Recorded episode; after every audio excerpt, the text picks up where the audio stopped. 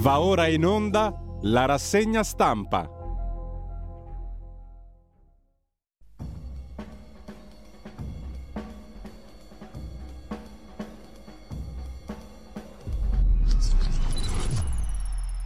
Radio Libertà, le trasmissioni tornano in diretta con la rassegna stampa affidata oggi ad Antonino Danna.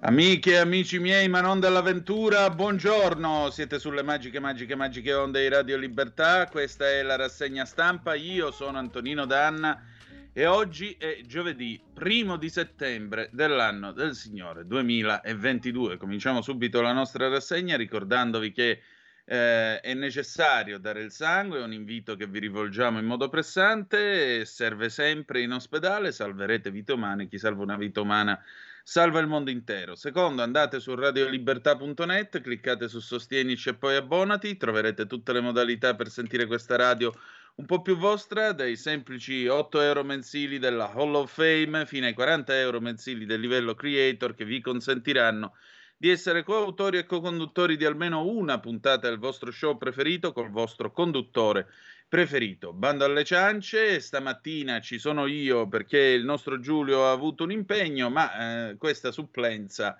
eh, procederà regolarmente a compiere il proprio dovere nei confronti di tutte le ascoltatrici e tutti gli ascoltatori che voglio salutare perché naturalmente cominciamo subito la rassegna stampa. È giusto per farvi sapere che siamo noi, salutando l'immenso Federico il Meneghino Volante eh, in plancia comando delle nostre magiche, magiche, magiche onde. Che dire di più? Mandiamo subito il nostro disco sveglia direttamente dal jukebox, così lo sapete che siamo noi e, e state tranquilli che sapete quello che viene dopo. Bill Haley and his Comets, Rock Around the Clock 1954, andiamo. 1, 2, 3 o'clock, 4 o'clock, rock. 5, 6, 7 o'clock, 8 o'clock, rock. 9, 10, 11 o'clock, 12 o'clock, rock. We're gonna rock around the clock tonight. Put your glad rags on.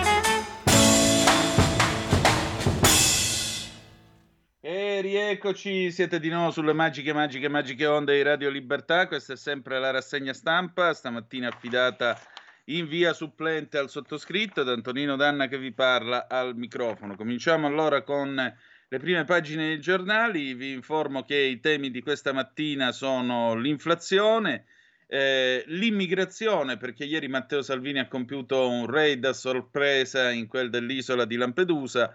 E poi abbiamo naturalmente le interviste ai leader politici e ai sondaggi. Vedremo il centrodestra è prossimo ad avere quasi, secondo alcuni sondaggi, secondo alcune rilevazioni, addirittura i due terzi del, dei voti in Parlamento che permetterebbero un, una serie di modifiche eh, molto, diciamo così, agevoli da un punto di vista procedurale della Costituzione.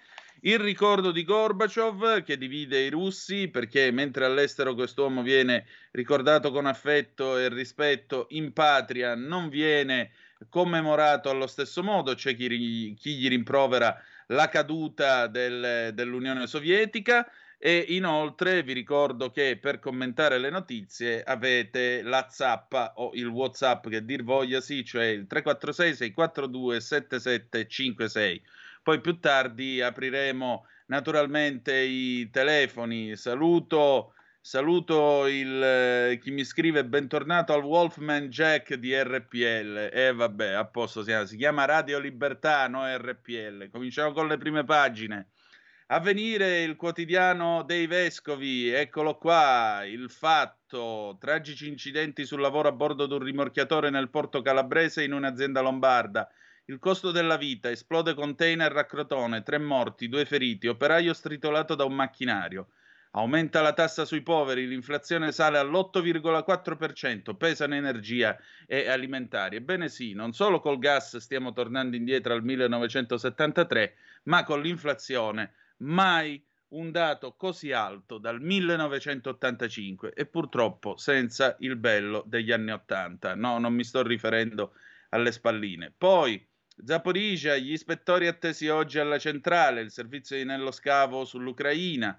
ITA, ex Alitalia, scelta la cordata col fondo USA Certares. ITA, il futuro torna con Air France Delta di spalla politica col 60% dei seggi, Fratelli d'Italia, Lega, Forza Italia autosufficienti su consulta e CSM, Centrodestra e Giustizia, nomine a maggioranza.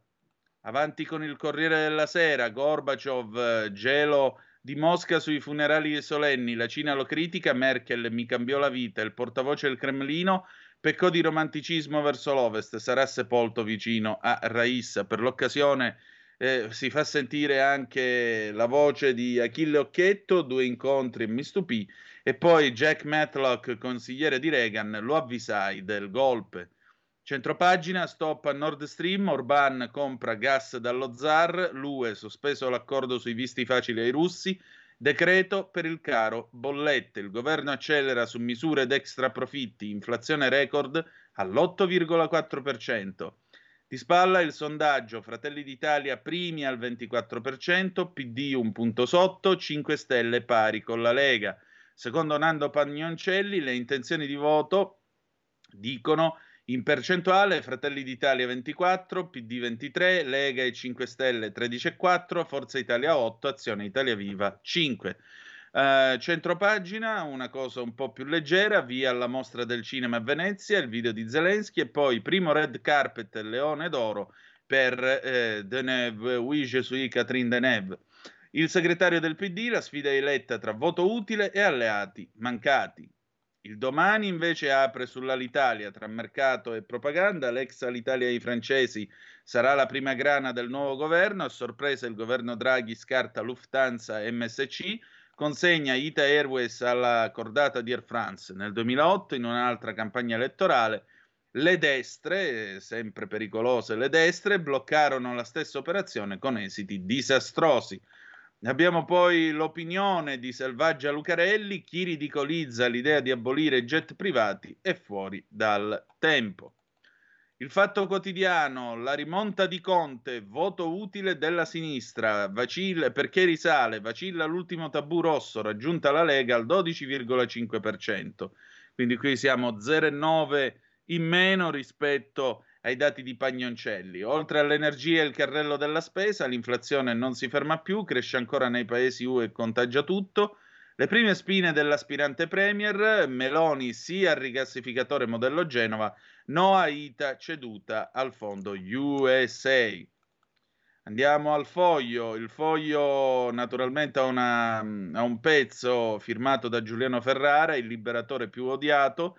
Mikhail Gorbaciov distrusse l'autoritarismo sovietico con le parole d'ordine di riforma e libertà finì vittima dei radicali, ma il disprezzo che gli riservò il popolo a cui restituì dignità e onore è un mistero. Ma come diceva Churchill, caro Ferrara, nell'ingratitudine tipica dei grandi popoli. Poi abbiamo ancora il commento del giovane direttore Claudio Cerasa sulla situazione attuale, più Europa, meno demagogia, il caro energia spinge i populisti a rinnegare il proprio passato anti-europeista, un cortocircuito da sballo. Poi ancora volare tra Draghi e Meloni, scegliendo Certares al posto di Lufthansa, il governo tiene ancora un piede nell'ex Alitalia, e poi Maria Giorgia oltre Ita, verità e leggenda di un rapporto reciprocamente utilitaristico. Il giornale, il cinema si schiera, marcia sulla Meloni. Alla mostra di Venezia il film che equipara la leader di Fratelli d'Italia, Mussolini e Trump. Un'assurdità che viola la par condicio. Centropagina, vedete questa fotografia eh, con un tonico leader di Forza Italia Silvio Berlusconi insieme al presidente del PPE Manfred Weber, il PPE con Forza Italia, Berlusconi una garanzia, l'intervista a Alice Ronzulli, un fondo statale per le famiglie. In crisi, di spalla l'addio al leader, gelo del Cremlino su Gorbaciov, le sue idee, un fallimento.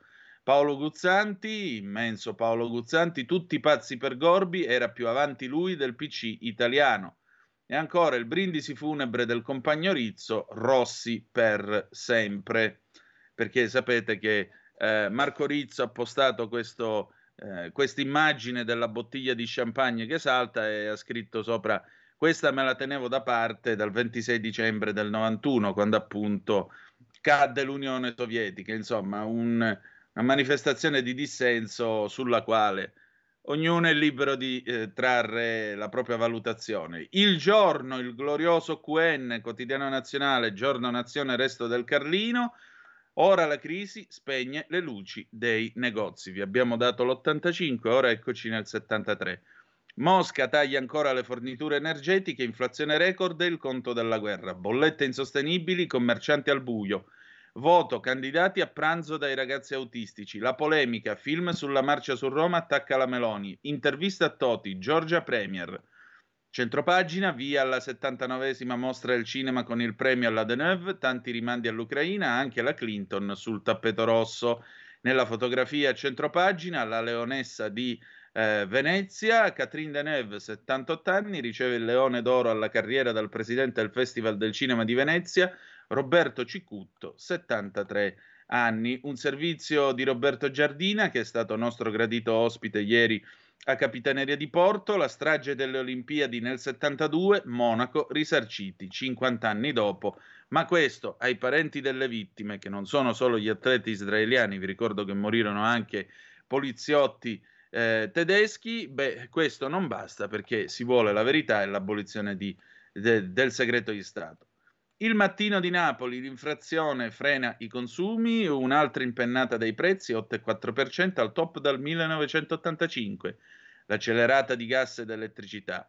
Intervista a Calenda, per salvare le aziende siamo pronti a scontrarci con Bruxelles.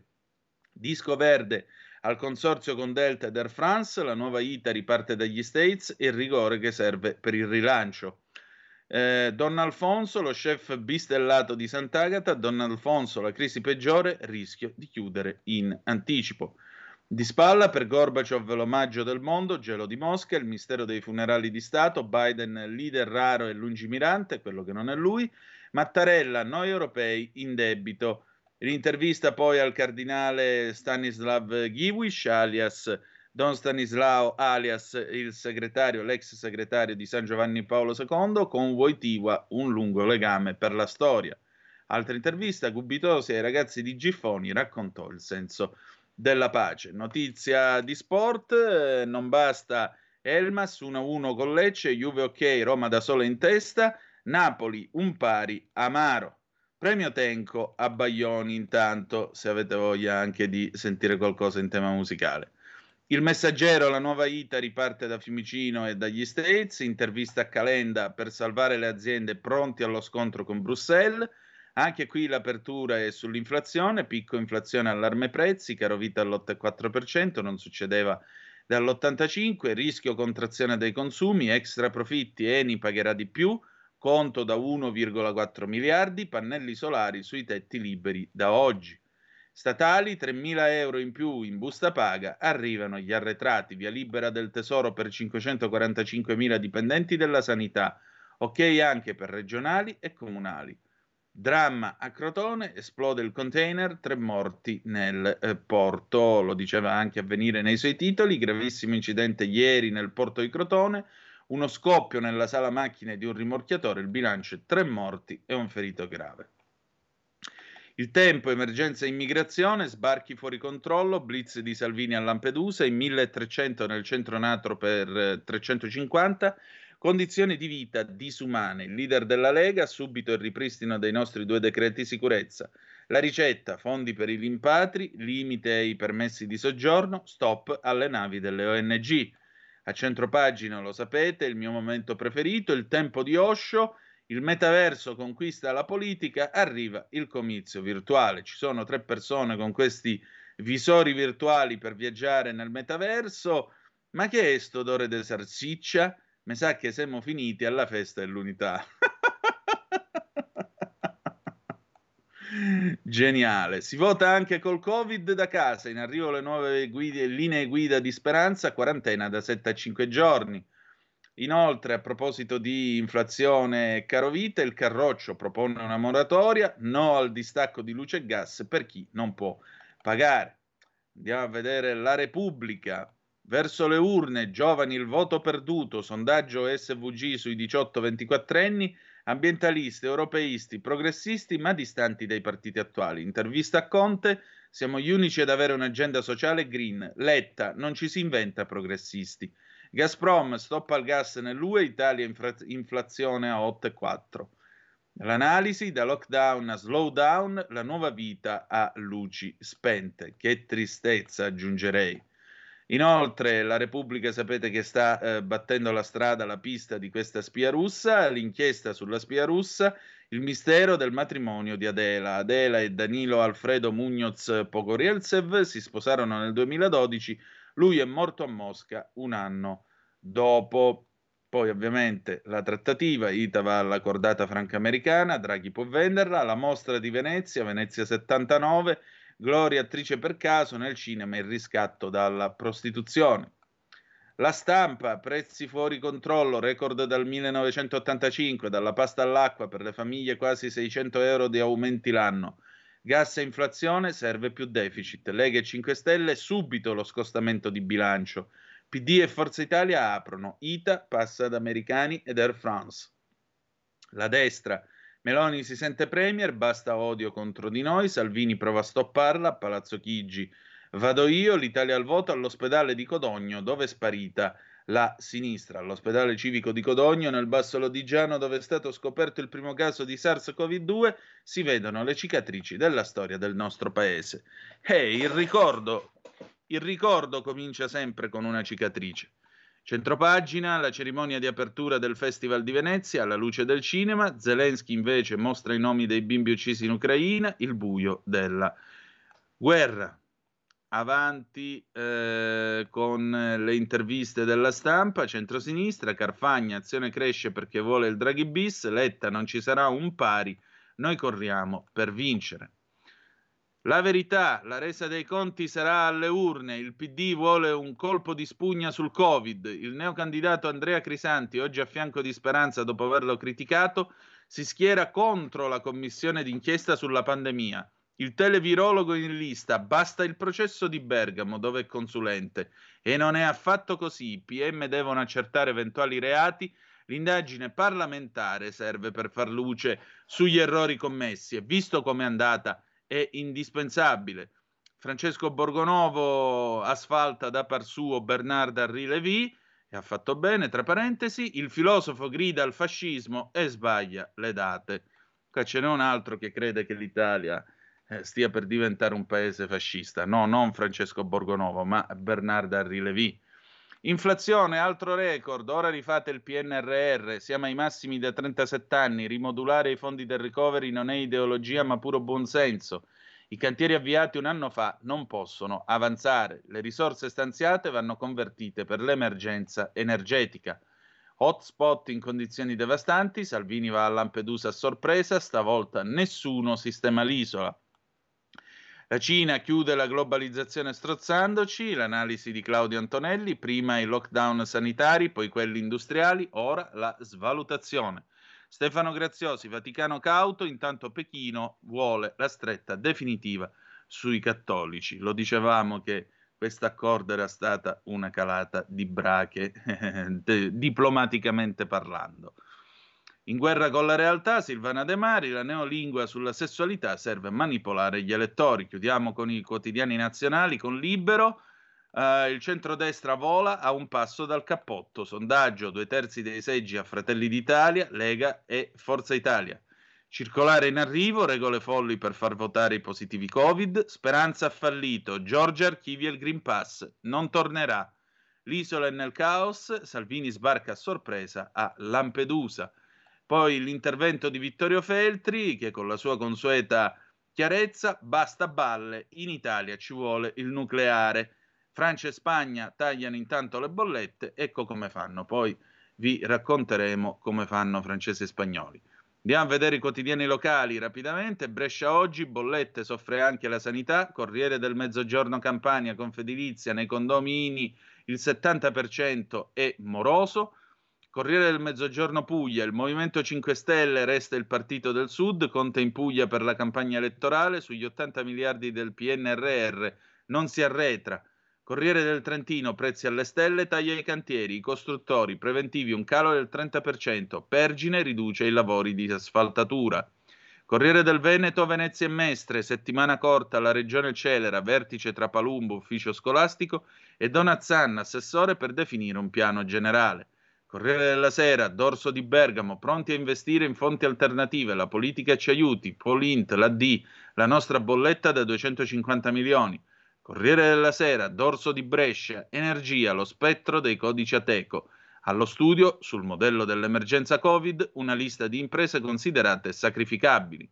Corriere della Sera, Dorso di Roma, PNRR, mancano i progettisti, il presidente Caudo e per il caro energia molte imprese non faranno offerte.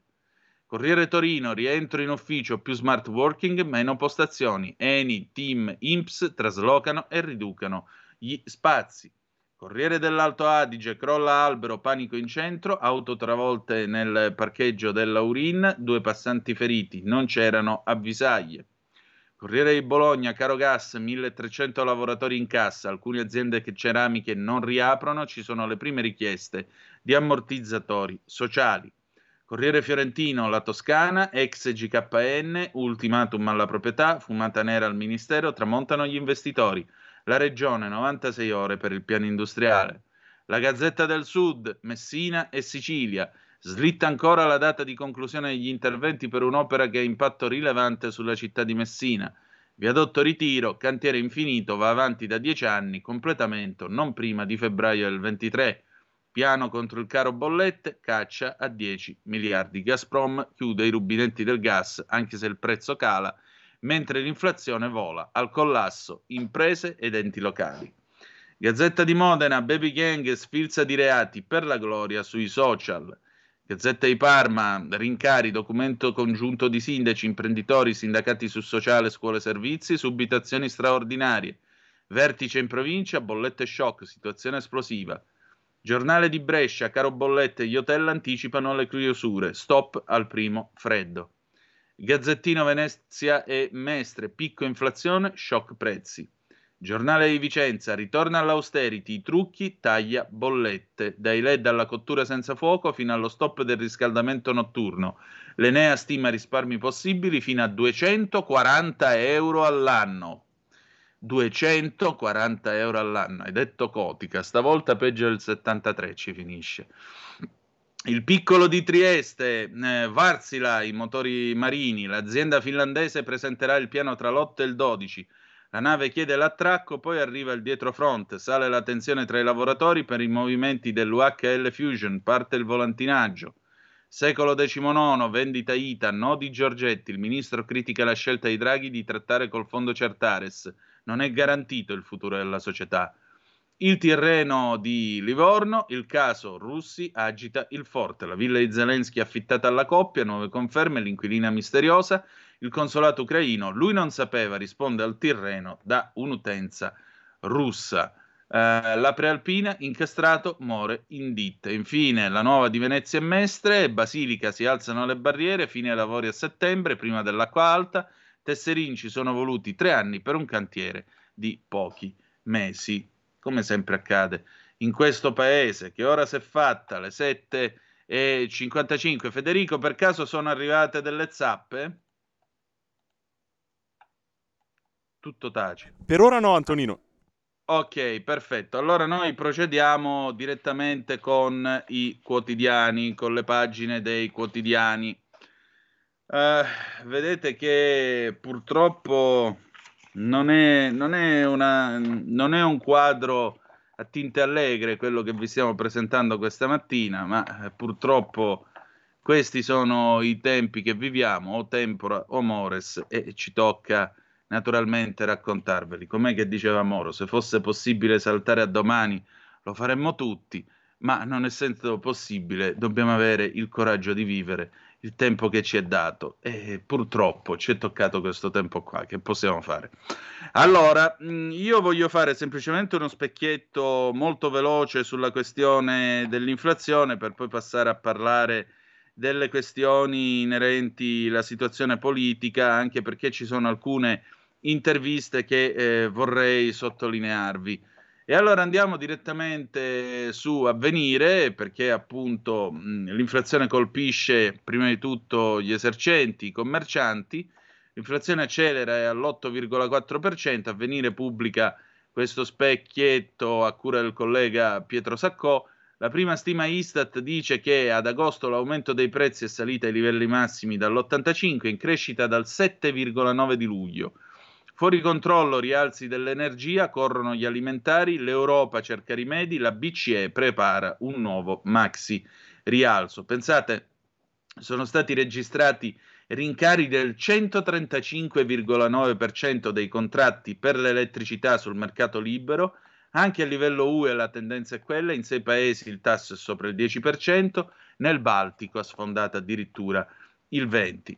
Eh, il gas però scende perché il Nord Stream, il gasdotto Nord Stream è stato fermato ieri, ve l'abbiamo annunciato in trasmissione durante Capitaneria di Porto e, e malgrado questo il, il, il, questo stop che peraltro secondo il CEO di Gazprom, Alexei Miller, eh, non è possibile eseguire una manutenzione rilevante delle apparecchiature del Nord Stream 1 a causa delle sanzioni occidentali. Beh, Miller ha previsto che il prezzo del gas in Europa potrebbe toccare i 4 dollari a metro cubo in inverno contro gli attuali 2,5 circa, ma alla borsa olandese del gas, la TTF, le quotazioni del gas proseguono la discesa perché ieri sono calate del 9,8% a 239 euro per megawattora.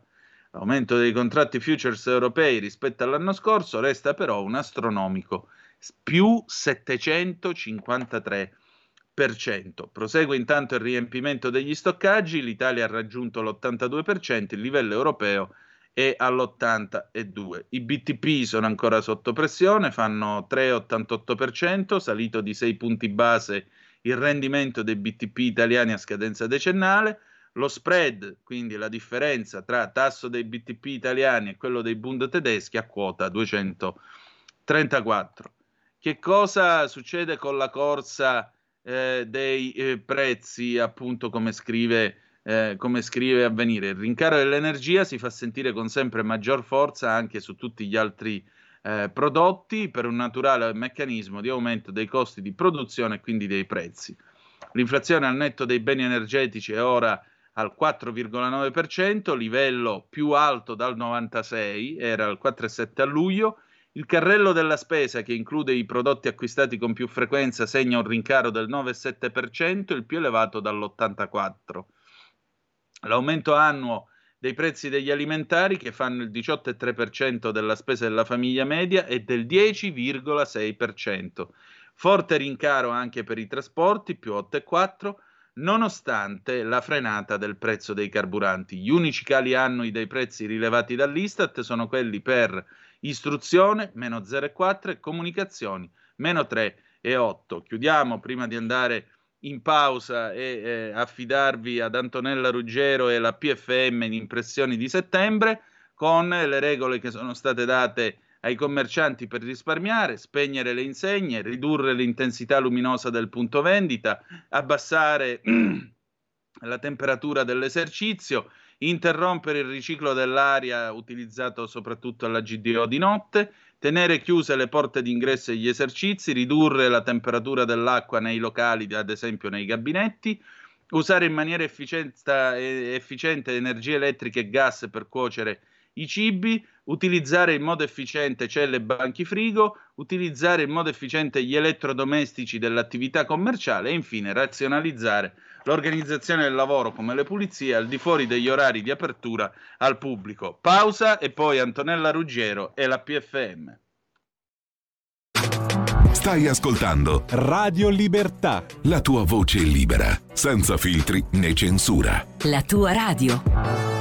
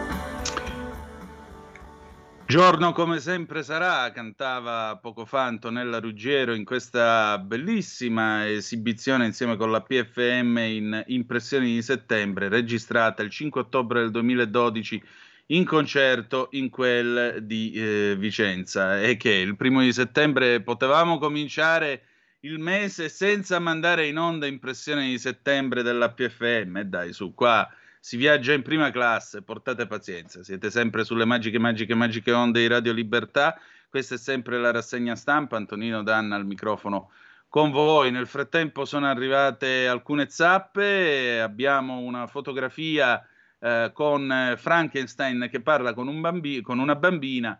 Pensavo fossi un mostro e invece sei tenero e sensibile, dice la bambina. E Frankenstein risponde: Sono in campagna elettorale. Invece Laura da Bologna, buongiorno a te cara, eh, citare Moro, mi dice lei, dicendo che questi sono i tempi che ci toccano è una mezza messa. L'agenda 2030 di Davos in imposizioni quali Green Pass e vaccinazione ha ricevuto voti della Lega, ai tempi del DPCM con lockdown annessi non ricordo che Lega e destra abbiano trovato un modo per far riprendere il controllo da parte del Parlamento. Quindi questi tempi non sono stati evitati, sono stati costruiti anche dalla politica italiana, non ci capitano per caso, ma mm, io non credo affatto alla casualità degli avvenimenti storici. Gli avvenimenti storici, se abbiamo senso della storia, sono d'accordo con te, avvengono per effetto delle scelte delle persone. Tuttavia, io non darei così tanto la croce addosso al centrodestra per quanto riguarda la questione dei DPCM e così via. Il difetto, cara Laura, era nel manico. Sostanzialmente i padri costituenti che scrissero la Costituzione più bella del mondo. Ah, a proposito, vi ricordo, come ha detto l'ingegner De Benedetti al Corriere della Sera, che voi non siete persone di buonsenso perché voi non votate PD. Quindi voi non solo non difendete la Costituzione, ma la volete addirittura cambiare. Pensate che brutta gente che siete. Ecco, eh, i padri che scrissero la Costituzione più bella del mondo non vollero normare lo stato d'emergenza o comunque il concetto dei cosiddetti poteri di emergenza. Perché la, la, il terrore da parte dei democristiani era e se vincono i comunisti e poi usano queste norme contro di noi? E allo stesso modo quelli del PC, i comunisti, dicevano e se poi vincono i DC e usano questi poteri contro di noi? Questo ha generato, per usare il linguaggio dei computer, un bug, un buco nel sistema operativo di questo paese e quel buco l'ha usato l'avvocato del popolo per fare quello che voleva con i DPCM presentati a notte fonda. Tant'è vero che per provare a superare l'impasse è stato necessario da parte del Presidente della Repubblica una tirata d'orecchie nei confronti dell'avvocato del popolo per ascoltare anche l'opinione e il parere del centrodestra o comunque dell'opposizione. Questo è il fatto. Per questo, a maggior ragione, visto che dobbiamo costruirlo questo domani, costruiamolo cambiando la Costituzione e passando al presidenzialismo con poteri certi e determinati.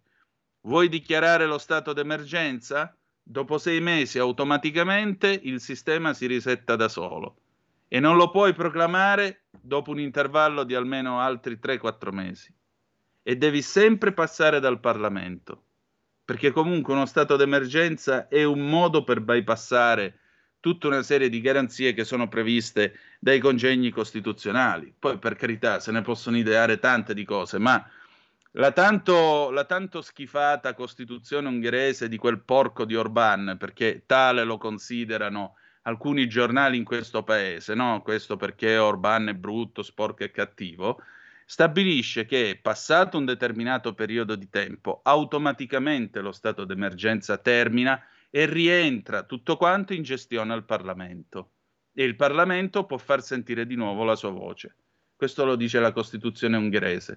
La Costituzione più bella del mondo, che non è stata scritta da quello brutto, sporco e cattivo che sta in Ungheria, non prevede niente di tutto questo. Questo ve lo volevo ricordare. Ricordatevelo il 25 di settembre. Torniamo a noi allora.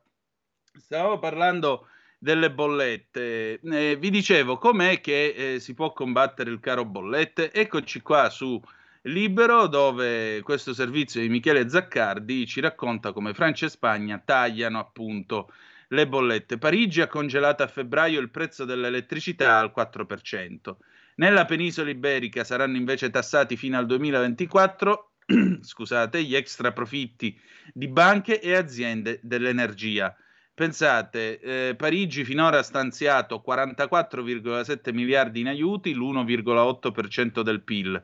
Calmierati da febbraio i prezzi dell'elettricità al 4% per clienti domestici del mercato tutelato, cioè il 70% dei francesi. Invece la Spagna ha speso in totale 27,3 miliardi di euro, ossia il 2,3% del PIL, per contenere un tetto al prezzo del gas fino a maggio del 23 a 40 euro al eh, megawatt. In particolare, per finanziare le misure varate, Madrid ha tassato i profitti in eccesso realizzati dai produttori da fonti pulite rispetto a un prezzo fissato a 20 euro al megawattora, poi portato a 67 per un totale di 2,6 miliardi di incasso.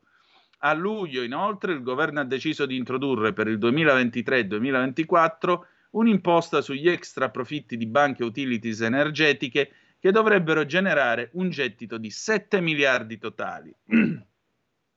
Nel frattempo in Italia si è infiammato il dibattito politico sull'energia, alle dichiarazioni del ministro Luigi Di Maio, secondo cui in Europa Giorgia Meloni non potrà battersi per il tetto al prezzo del gas, ha risposto l'europarlamentare di Fratelli d'Italia e CR Nicola Procaccini. Noi di Fratelli d'Italia sono mesi che invochiamo in Italia, come a Bruxelles, l'applicazione di un price cap al gas come misura prioritaria per affrontare il caro bollette. Eh, tra l'altro, proprio per eh, l'aumento del costo della vita, la certezza, secondo i dati dell'Istat, la certezza è che si profila una stangata che aggraverà il bilancio delle famiglie italiane, alle prese con abnormi rincari di prezzi e tariffe. A far di conto per una famiglia tipo, la fiammata si tradurrà, spiega il Codacons, in una maggiore spesa pari a 2.580 euro in più annui per famiglia. Se poi nel nucleo familiare si contano due figli, per le associazioni dei consumatori andranno messe in conto maggiori uscite per 3.352 euro. Confesercenti teme il crollo dei consumi, complessivamente una minore spesa di 34 miliardi, oltre 1.300 euro in meno a famiglia. Confcommercio stima che il costo della vita si attesterà nel 2022 vicino al 7,5%. Col diretti invece fa notare che i prezzi di prodotti alimentari e bevande sono aumentati tra costi energetici ed effetti della siccità in media del 10,2%. Per chiudere questa nostra paginata sul, eh, sulla questione del caro bollette, inflazione e eh, drammi connessi a livello economico-finanziario, due cose vi segnalo dal Corriere della Sera di questa mattina. Corriere della Sera, pagina 2, scrive extra profitti, Leni, verseremo 1,4 miliardi, pressing sulle imprese, sconto di 30 centesimi sui carburanti prorogato fino al 5 ottobre, caro bollette, il governo studia un nuovo decreto da oltre 10 miliardi. Eh, il pezzo appunto pubblicato eh, scritto dal collega Enrico Marro, tassa del 10% poi salita al 25% con un decreto legge del, col decreto legge 21 dello scorso marzo il governo ha istituito una tassa sugli extra profitti delle società del settore energia, inizialmente del 10%, poi aumentata al 25%. Sulla tassa del 25% il governo ha stimato un gettito di 10 miliardi di euro, 4 miliardi con l'acconto termine scaduto ieri, il resto a saldo il 15 dicembre. Molte aziende hanno presentato ricorso al TAR contro la tassa. Prima del pressing di Draghi era stato incassato solo un miliardo d'acconto sui quattro previsti. Ieri Leni ha integrato l'acconto con 340 milioni. In particolare Leni eh, nel pagare appunto eh, questa tassa ha così spiegato che in seguito alle precisazioni contenute in una circolare dell'11 luglio dell'Agenzia delle Entrate e successivo parere reso il 12 di agosto dalla stessa agenzia in risposta a un interpello dell'ENI concernente la rilevanza delle operazioni prive del requisito di territorialità, l'ammontare complessivo del contributo è stato rideterminato in circa 1,4 miliardi invece dei 550 milioni calcolati all'inizio e sul quale era stato versato il 40% d'acconto. Ai 220 milioni già pagati, il gruppo guidato da Claudio Descalzi ha quindi aggiunto ieri 340 milioni, che portano l'acconto versato a 560 milioni, 40% appunto di 1,4 miliardi, importo finale che verrà raggiunto col saldo del 15 dicembre. Il pressing del governo sulle società del settore energia era finalizzato ad aumentare gli incassi, finora molto deludenti, rispetto ai circa 4 miliardi stimati per l'acconto ne era entrato solo uno. Ma il governo prepara anche un restyling della tassa contestata da molte società che hanno presentato ricorso al TAR. Sono allo studio norme per legare il tributo a parametri più certi, come il valore della produzione. In questo modo si punta a incassare il più possibile rispetto ai 10 miliardi complessivi stimati all'inizio. Rispo- risorse preziose queste per finanziare i nuovi aiuti contro il caro bollette che secondo quanto trapelato ieri da fonti di governo arriveranno non come emendamento al decreto aiuti bis, ma con un decreto legge ad hoc.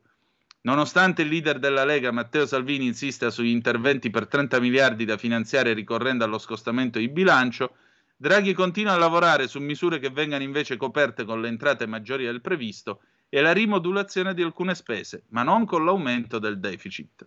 Lo scostamento, ha detto ieri il segretario del PD Enrico Letta, potrebbe essere l'extrema razza da discutere nell'UE perché anche Francia e Germania hanno una situazione come la nostra. Sulla linea della prudenza anche la leader di Fratelli d'Italia, Giorgia Meloni, siamo la nazione che si è indebitata di più. C'è anche un'intervista a eh, Gianfilippo Mancini che guida l'utility Sorgenia, anche noi abbiamo pagato eh, il dovuto, ma la legge sugli extra profitti deve essere corretta. L'amministratore delegato di Sorgenia dichiara versiamo 23 milioni, ora però bisogna rendere la misura più equa, non si demonizzi il mercato, per l'Europa serve una voce unica. Mm, la domanda che gli viene posta alla fine di questa intervista dal collega Fabio Savelli è la seguente: ci sono fondi che fanno trading in borsa che si stanno arricchendo sui contratti derivati? Alcuni dicono siano intoccabili e hanno sede in paradisi fiscali. Non so dirle chi stia speculando sull'emergenza, ma è chiaro che la Russia lo sta facendo più di tutti. Oggi più che mai imprese e cittadini sono chiamati a una maggiore consapevolezza emer- energetica a partire dal diventare autoproduttori da fonti rinnovabili.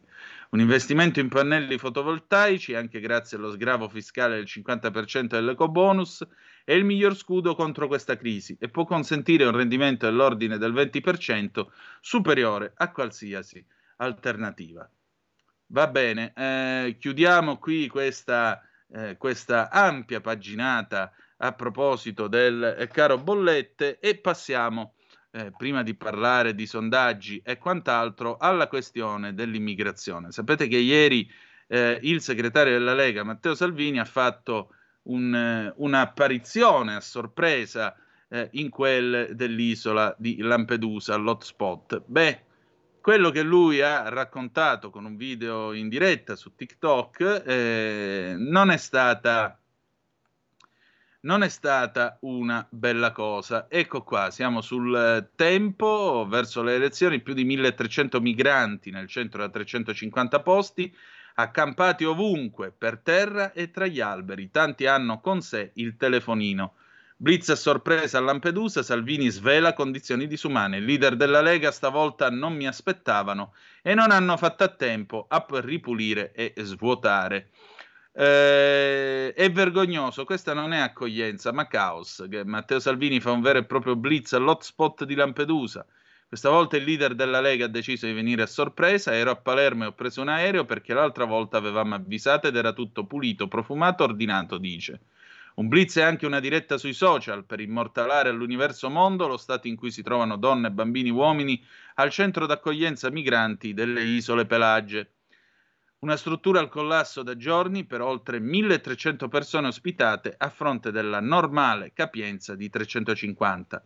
Salvini riprende tutto in diretta accompagnato da alcuni uomini delle fiamme gialle all'interno del campo accoglienza, avvolti degli ospiti compresi bambini, strutture, bagni. Questo è uno scempio, non è accoglienza, è sfruttamento di un business da miliardi di euro. Bambini buttati per terra con 40 gradi, scandisce mentre cammina all'interno della struttura. Ecco, un breve ripassino di, eh, di geografia. Agrigento si trova alla stessa latitudine di Tunisi. Se voi aprite l'Atlante o date un'occhiatina su Google Maps potete accorgervene molto facilmente. Lampedusa è ancora più a sud, quindi provate a immaginare che clima ci sia in questo periodo e quanto faccia caldo sull'isola in questo periodo. Eh, e questo mentre nella stessa Lampedusa non si arrestano gli sbarchi. Nelle ultime 24 ore si sono registrati ben 9 approdi per un totale di 112 miliar- eh, migranti. Voglio tornare a controllare i confini, salvare vite, proteggere gli italiani, continua a ripetere l'ex ministro dell'interno. La visita prosegue sempre in diretta sui social, altre riprese e altri commenti. Ditemi se è accoglienza, sono ammassati ovunque, siamo in tempi di Covid-19 e quindi di limitazioni e controlli. In sostanza, per il capo del Carroccio si tratta di uno scenario che le televisioni non possono mostrarvi, indaggi- immagini indegne di un paese civile. Poi ironizza, qui c'è il reparto telefonia, non mancano gli strumenti per connettersi, arrivano tutti col telefonino. Per Salvini chi scappa dalla guerra deve arrivare con l'aereo, non col barchino, ma la maggior parte di queste persone non scappa dalla guerra. Nel solo mese d'agosto sono arrivati quasi 15.000 migranti in Italia, mediamente 500 al giorno, numeri impressionanti se si pensa che nel 2020 in totale ne sono stati accolti addirittura meno di 19.000. Numeri impressionanti, certificati anche da Frontex, secondo cui tra gennaio e luglio la lotta del Mediterraneo centrale è stata attraversata da quasi 43.000 migranti, 44% in più rispetto ai primi sette mesi del 21, fenomeno che continua ad alimentarsi grazie a inefficaci politiche sia di Roma che di Bruxelles. E così Salvini rispolvera i decreti sicurezza. Intanto, dopo la visita di Salvini, sono iniziati i trasferimenti di oltre mille immigrati trasferiti da Lampedusa. Le operazioni sono iniziate ieri sera, continueranno quest'oggi. 40 immigrati hanno già lasciato l'isola ieri pomeriggio, dopo la visita a sorpresa appunto di Salvini. Ieri sera ne sono stati trasferiti altri 230, oggi ne spostano altri 600 con la nave 18 della Marina. Altri 250 invece saliranno sulla nave Cossira. Domani, 2 settembre, saranno effettuati altri 120 trasferimenti. Dal 1 luglio al 31 luglio sono stati trasferiti da Lampedusa 9.371 immigrati. Dal 1 agosto a ieri i trasferimenti sono stati 4.277, per un totale tra luglio e agosto di 13.648 profughi. Un via vai continuo.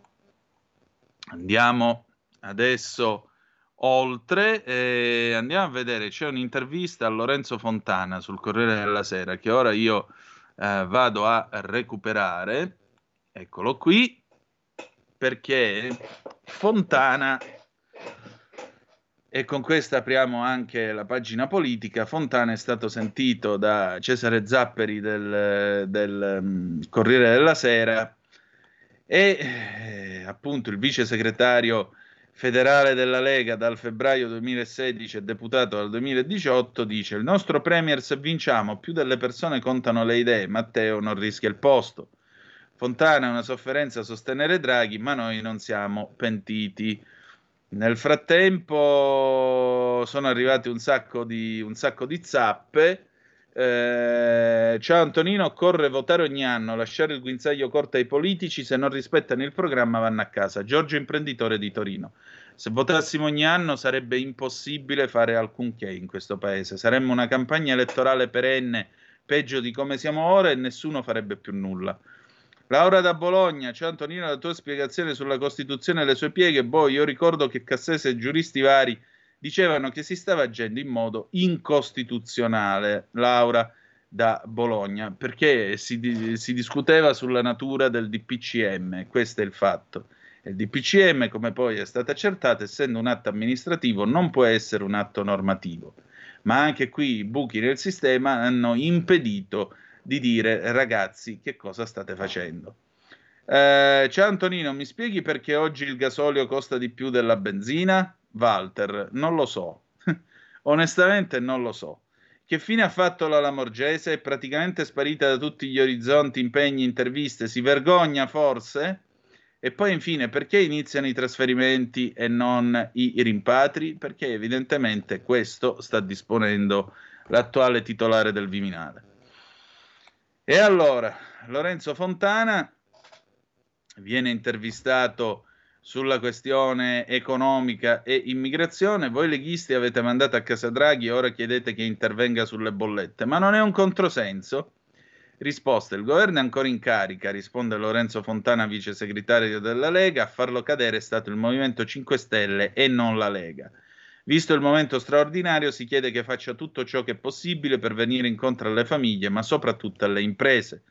Le bollette sono lievitate a livelli insostenibili. Servono tanti soldi, è necessario uno scostamento di bilancio. Come per il Covid, ci troviamo in una situazione ultra emergenziale. O si interviene subito o rischiamo di perdere il sistema produttivo. Ma quanti miliardi servono? Per noi almeno 30. Guardate che se non li mettiamo subito rischiamo di doverne spendere molti di più se l'economia crollerà.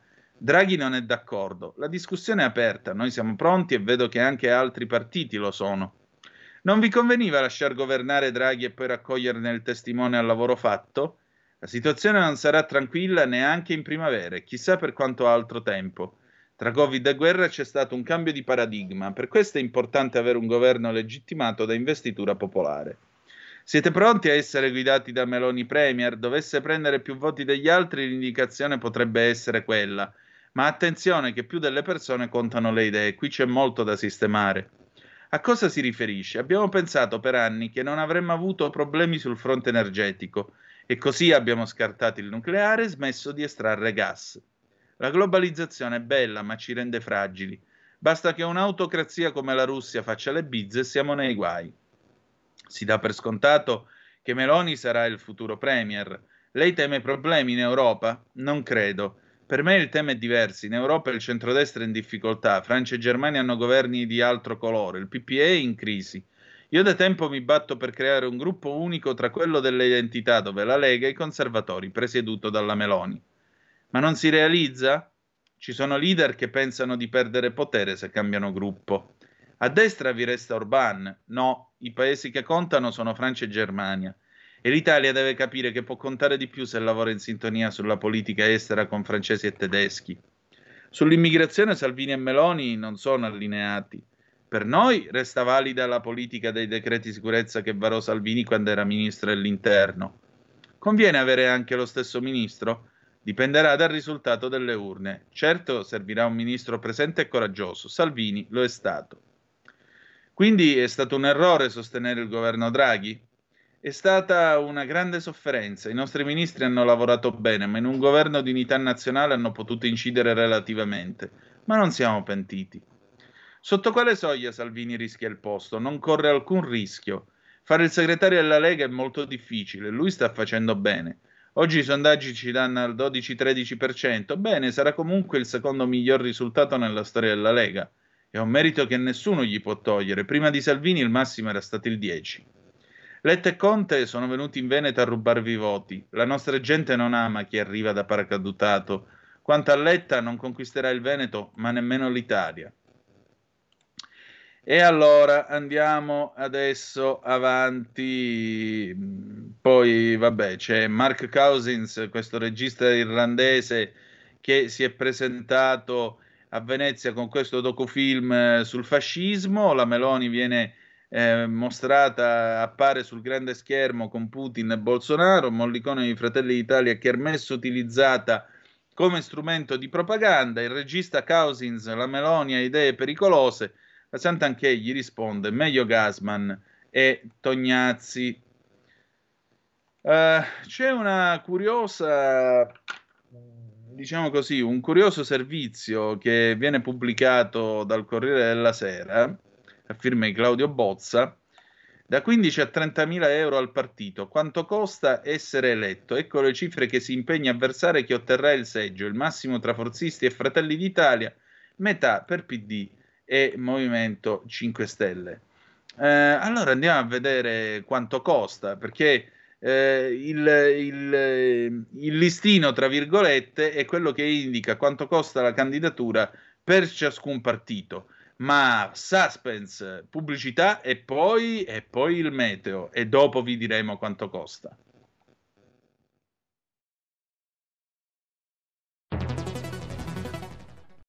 C'è chi te la racconta sbagliata e chi te la racconta male. C'è chi te la racconta tagliata, e chi te la racconta al contrario e chi non te la racconta affatto. QDS te la racconta giusta. Ogni giorno la tua terra, il suo presente, le sue attese, la sua volontà di rinascita. Leggi, abbonati, scegli il quotidiano di Sicilia. L'informazione giusta per crescere insieme. La radio è sempre di più ovunque. Io la radio la ascolto in auto con tutti i nuovi programmi, perché ho la radio DAB. E tu? Io al lavoro ascolto la radio dal mio computer. E tu? Io a casa l'ascolto dalla mia TV. E tu? Io l'ascolto dal mio telefonino, con Radio Player, l'app delle radio italiane. E tu? Io la radio l'ascolto con lo smart speaker. Oggi 35 milioni di italiani ascoltano la radio così. E tu? La radio, ovunque, sempre di più. Anche Radio Libertà è su Radio Player Italia.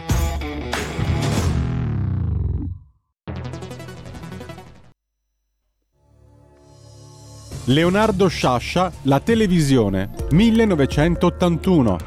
Pare che lei la ami molto la televisione. Ah no, non lo amo per niente. no. Perché? No, non ci ho una specie di, di- di avversione alle immagini, mi pare di essere aggredito da ogni parte dalle immagini e, e penso che la parola scritta ci sta lasciando. E allora mi attacco sempre più alla parola scritta. È una grossa perdita, è la, la parola scritta. Ah, sì. È la fine.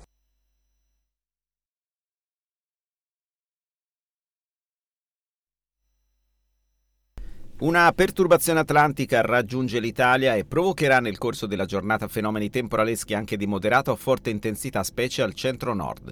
In mattinata il tempo andrà via via peggiorando sulle regioni settentrionali, specie al nord-est, ma anche su Toscana, Umbria e Marche, settori dove ci saranno temporali frequenti. Molte nubi inoltre su gran parte del versante tirrenico e sulla Sardegna, sole prevalente altrove. Nel pomeriggio, peggioramento del tempo instabilità sull'arco alpino con temporali, precipitazioni più diffuse e anche forti al centro, specie versante adriatico, ma fenomeni poi in estensione verso il sud, in particolare su Campania, Basilicata e Puglia. Per ora è tutto da ilmeteo.it dove il fa la differenza anche nella nostra app. Una buona giornata da Lorenzo. Te dici? E la linea torna ad Antonino Danna. Oh, rieccoci, siete di nuovo sulle magiche, magiche, magiche onde di Radio Libertà. Antonino Danna al microfono con voi. Allora, per questa rassegna stampa, vi stavo dicendo quanto costa essere eletti o rieletti? Eh, state a sentire un po' qua. Ehm, il listino, tra virgolette, indica quanto costa la candidatura per ciascun partito. Ognuno ha le proprie regole, accettate su base volontaria o con tanto di firma ufficiale davanti al proprio tesoriere. La cosa più costosa tra i principali partiti è quella per Forza Italia. Ogni deputato senatore, una volta eletto, si impegna a versare 30.000 euro nelle casse del partito e il cavaliere, per di più in un lasso di tempo ristretto. C'è pure un documento sottoscritto davanti ad Alfredo Messina, ex manager Fininvest, guardiano delle casse forziste, ma non ricandidato con sua grande amarezza. L'abolizione del finanziamento pubblico, mentre i grandi partiti ne chiedono il ripristino, costringe tutti i tesorieri a fare salti mortali per finanziare campagne elettorali sempre più ravvicinate e per non finire strozzati dai debiti.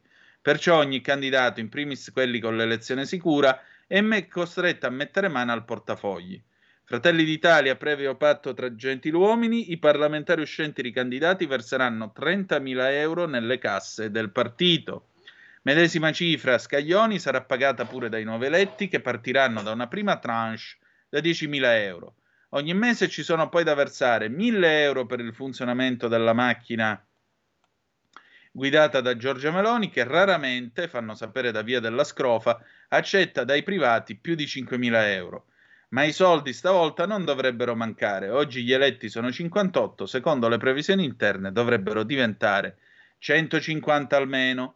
La Lega stavolta dovrebbe tornare un po' a respirare. La campagna del 18, con i conti del Carroccio posti sotto sequestro dal PM, fu drammatica dal punto di vista economico. Chi potrà contare su un seggio certo verserà circa 20.000 euro. Poi ci saranno i contributi mensili da 3.000, perché il partito di Matteo Salvini accentra internamente tutte le funzioni operative. Il PD, sotto la supervisione del tesoriere Walter Verini, ha varato un documento in cui tutti i blindati dovranno pagare preventivamente 15.000 euro, stessa cifra che dovranno versare nel caso arrivi uno sbarco inatteso a Montecitorio o Palazzo Madama. Nel Movimento 5 Stelle, anche se è improbabile che ciò avvenga su larga scala, ogni parlamentare uscente, come previsto dallo Statuto, dovrà versare un una tantum da 15.000 euro. I rieletti dovranno poi continuare a contribuire al finanziamento della macchina contiana con 1.000 euro mensili. C'è infine il caso del terzo polo. I renziani di Italia Viva posizionati in maniera favorevole dovranno dare una mano elettorale con 15.000 euro, oltre ai 1.500 mensili orientativamente le stesse condizioni di azione. Quindi, come vedete, la politica ha i suoi costi. Eh, dunque, andiamo a vedere adesso invece i dati, i dati elettorali, i dati dei sondaggi. C'è un'intervista, tra l'altro, mh, al PM Nordio. Io vi devo ragguagliare di questo e si trova su Repubblica. Ci andiamo subito. Uh, Repubblica che questa mattina vi dicevo apre con i ragazzi che dicono insomma che loro sono sfiduciati e non sentono, non, non si trovano, non si trovano diciamo a loro agio con l'offerta politica attuale. A proposito di Nordio, facciamo un attimo un passo indietro, visto che si parlava del blitz di Salvini a Lampedusa ieri. Nordio, eh, intervista all'ex magistrato candidato con Fratelli d'Italia. Il blocco navale, la sinistra lo fece con gli albanesi. Prenderò a modello il ministro Togliatti, grande realista che con l'amnistia chiuse il discorso sui crimini del fascismo. Allora, andiamo a vedere, andiamo a vedere che cosa diceva a proposito del blocco navale, che cosa ha detto Nordio. Salvini va a Lampedusa, la sua Meloni vuole il blocco navale che è incostituzionale, la Lega boccia l'immunità, si spacca il centrodestra. Nel programma dei Fratelli d'Italia è scritto chiaramente che il blocco, di, il blocco navale si fa con l'accordo sta, con gli stati rivieraschi. Lo stesso fecero con gli albanesi i governi di sinistra 24 anni fa. E lo stesso prevedeva la legge turco-napolitana. In Italia si entra solo col permesso, chi la viola viene espulso chi resta, nonostante l'espulsione, viene processato. Era più severa del blocco navale. Due giustizie per forti e deboli. La giustizia è una sola. Davanti al PM sono tutti deboli, anche quelli che vengono reputati forti, perché hanno molto da perdere. Per i forti cancella l'abuso d'ufficio, il reato va riscritto, rendendolo meno aleatorio ed evanescente. L'hanno chiesto i sindaci, soprattutto quelli di sinistra, a cominciare da Enzo Bianco che propose una commissione di studio. Hanno paura delle indagini, quasi sempre inconcludenti, e non firmano più nulla, con un danno economico immenso. Via la legge Severino che nega le camere ai condannati? Per ora può restare dov'è, ma non va all'applicazione retroattiva perché è pur sempre un provvedimento afflittivo. Come ha fatto a arrestare il magistrato se dimostra un totale rifiuto della sua categoria? Al contrario, è proprio per l'alta considerazione che ho della magistratura che da 25 anni mi batto per correggerne le storture quelle emerse e quelle ancora non emerse con lo scandalo Palamara che tutti conoscevano. Caccerà da via Renula, se dovesse arrivarci, tutti i magistrati che ci lavorano per rimandarli in trincea? Ma perché vuole mandarmi lì quando se fossi eletto starei meglio alla Commissione Giustizia? Le leggi le fa il Parlamento, non il Ministro. Quindi questo per, per, dirle, per dirvi che cosa pensa il buon Carlo Nordio persona tra l'altro di eh, grande valore. Allora, andiamo a vedere adesso questi benedetti sondaggi, poi torniamo su Repubblica. Pagnoncelli ammannisce uno specchietto, niente male, questa mattina sempre sul Corriere. Fratelli d'Italia 24%, PD un punto sotto, Lega e 5 Stelle appaiati. Stiamo a vedere i numeri. Allora, i numeri vengono comparati tra le europee 2019 e il 30 agosto scorso. Vediamo quindi il voto, il dato in percentuale delle europee del 19 e il dato al 30 agosto attuale. Movimento 5 Stelle 17,1, 13,4. Uh, Partito Democratico 22,7, 23. Lega 34,3, 13,4. Forza Italia 888. Fratelli d'Italia 6,5 24.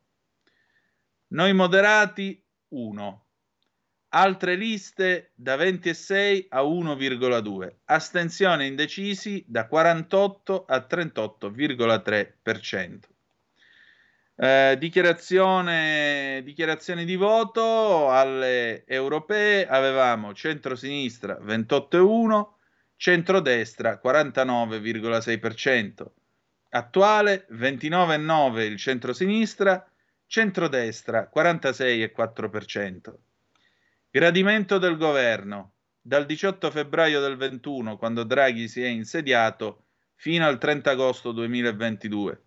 Gradimento del governo 62% al 18 febbraio dell'anno scorso, 63 rispetto al 30 agosto. Presidente del Consiglio 69% all'insediamento, 67 attuale.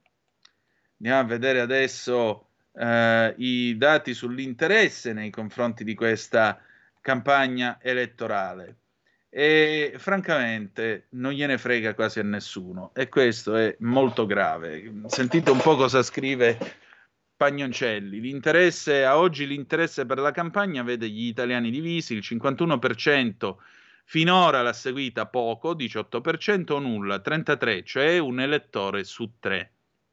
Mentre il 49% l'ha seguita molto, 22, o almeno in parte 27%. In prospettiva la situazione non sembra destinata a migliorare in misura significativa, dato che nelle prossime settimane, a fronte del 29% che si ritiene di accrescere l'interesse, troviamo un 20% convinto che la sua attenzione scemerà. La mobilitazione è più elevata tra gli elettori dei, delle due principali coalizioni, mentre tra gli astensionisti l'86% è assai lontano dall'attuale competizione e ciò non fa ben sperare riguardo alla possibilità di un loro ritorno alle urne.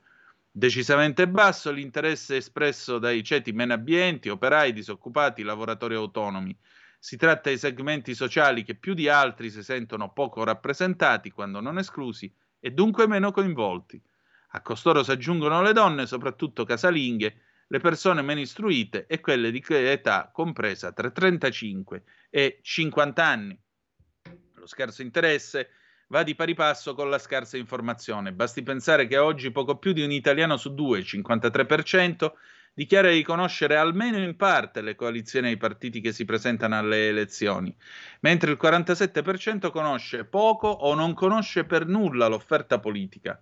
Quanto ai candidati del proprio collegio, il 37% non ne conosce nessuno, il 47% qualcuno, solo il 16% ne conosce la maggior parte. In queste settimane si è lungamente dibattuto sul tema delle candidature in relazione sia alla legge elettorale, che non prevede il voto di preferenza e nemmeno il voto disgiunto tra maggioritario e proporzionale, sia alla riduzione del numero dei parlamentari, che ampliando il bacino elettorale dei singoli collegi attenua fortemente il legame dei candidati col territorio, sia i criteri di scelta delle segreterie dei partiti che non di rado per ragioni di convenienza hanno paracadutato candidati in collegi assai distanti dai luoghi di provenienza e dalla storia politica dei diretti interessati. Non c'è da stupirsi quindi se venendo meno il radicamento territoriale e la possibilità di scelta dei candidati da parte degli elettori, la decisione di voto sarà influenzata più dal partito o dalla coalizione, 77% degli intervistati, che non dai candidati in lista. Quindi, insomma, a maggior ragione bisogna andare a votare. Eh, stavolta, come vedete, la posta in gioco è molto alta. E Repubblica pubblica invece questo sondaggio sui giovani, eseguito il 25 agosto 2022 da Kawi, un campione di 820 soggetti tra 18 e 24 anni per quanto riguarda la politica, in due su cinque ritengono la politica una, visione, una dimensione fondamentale della vita, meno 18%, per, 18% rispetto al 2016, ceti vulnerabili, giovani lavoratori più distaccati. Eh, diffusa sfiducia della capacità dell'attuale classe dirigente a invertire la rotta. Domanda: con la classe dirigente che abbiamo in Italia le cose non cambieranno mai. Si dice abbastanza d'accordo il 51%, 29% molto d'accordo, 17% poco, 3 per nulla, ma l'80% comunque condivide questa affermazione. Se i partiti aprissero le porte ai giovani, tutto il paese ne trarrebbe beneficio, 87% totale si dice d'accordo, tra questi 41% abbastanza, 46% molto. Identità politiche dei giovani, ambientalisti, progressisti, europeisti e antifascisti. Uh, se dovessi definire te stesso sul piano politico, quali termini sceglieresti? Ambientalista 29%, progressista 27%, europeista 27%, antifascista 25%, liberale 20%, moderato 18%, rivoluzionario 11%, liberista e socialdemocratico 10%. Meno citati anticomunista 7, comunista 7, nazionalista 6, democratico e cristiano 5, anticasta, apolitico, conservatore, federalista, autonomista 4%, sovranista 3%, fascista 2%. Chi è il premier preferito? Chi è quello che ha eh, fiducia? State un po' a sentire. Mario Draghi 63%, Giuseppe Conte 24%, Emma Bonino 32, Ricoletta 28, Carlo Calenda 27, Berlusconi 22, Giorgia Meloni 20, Fratoianni 20, Matteo Salvini 18, Luigi Di Maio 17, 16 Renzi, 16 Angelo Bonelli. Fate voi, fate voi, io mi taccio. Allora, sempre in tutto questo, sempre per quanto riguarda il bailamme della politica, ecco qua il pulmino con cui Letta andrà da Brescia al sud col pulmino sostenibile. Il pulmino da 10 posti comincia a Brescia, campagna itinerante in programma dal 9 al 22 settembre. Il minibus bianco con l'immancabile scritta Scegli dovrà fare tappe brevi a velocità moderata per via della necessità di ricarica. Arriverà a Bergamo, si sposterà in seguito a Pavia, successivamente toccherà Piacenza e Vicenza L'obiettivo è percorrere tutta Italia, ma si prevedono difficoltà al sud. E... Ma al Nazareno sono alle prese con le simulazioni. Quante tappe al giorno? Dove sono i distributori aperti? Sentite qua, va detto che non bastano le semplici colonnine, ma erogatori più potenti per via della stazza. Il pulmino, infatti, era omologato per 16-20 posti, ma è stato riallestito All'interno un paio di tavolini per lavorare, il risultato è che i posti sono diventati una decina, il minibus elettrico si muoverà in carovana con altre due auto elettriche a seguito. Percorso studiato al dettaglio in base all'autonomia chilometrica, da incastrare anche gli orari delle manifestazioni. La stella polare è fare i conti con i tempi dilatati, accorciare le tappe. Il messaggio politico è: se vogliamo una, mes- una mobilità sostenibile, allora diamoci da fare. Eh, secondo voi un leader che per muoversi deve fare il conto eh, di quanti chilometri può coprire con eh, il postalino elettrico, permettete, lo chiama alla calabrese, il postale, da noi nel sud l'autobus è chiamato postale. Questo che se ne va in giro col postalino elettrico che ha 80 km d'autonomia, anzi no, 150, e deve fare i conti per capire dov'è che va a trovare la, la, la colonnina di ricarica e qua. Cioè, ma quanto è lenta e goffa e impacciata allora questa mobilità elettrica? Visto che vuole andare con un attrezzo simile da Brescia fino al sud Italia. Me lo dite per favore, qualcuno di voi me lo dica per favore. Ne?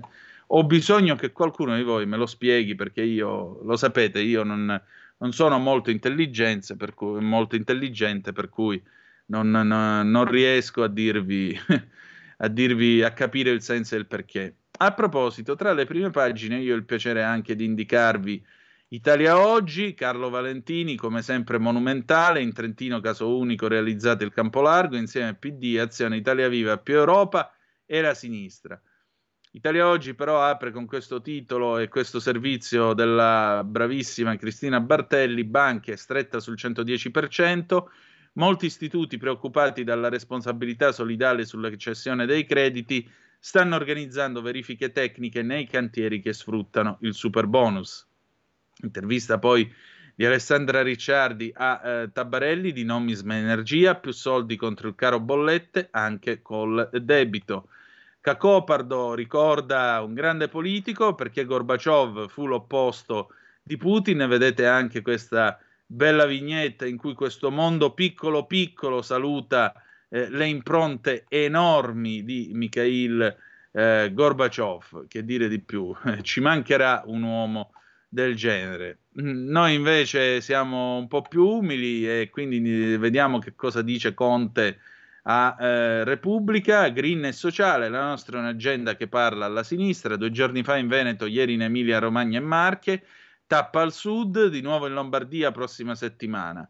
Chiedendo a Giuseppe Conte se il sorpasso del Movimento 5 Stelle alla Lega è vicino, come dicono i sondaggi, lui fa lo scaramantico, ovvio che sarebbe un risultato eh, fondamentale. Al nord il reddito di cittadinanza è visto con un po' di sospetto.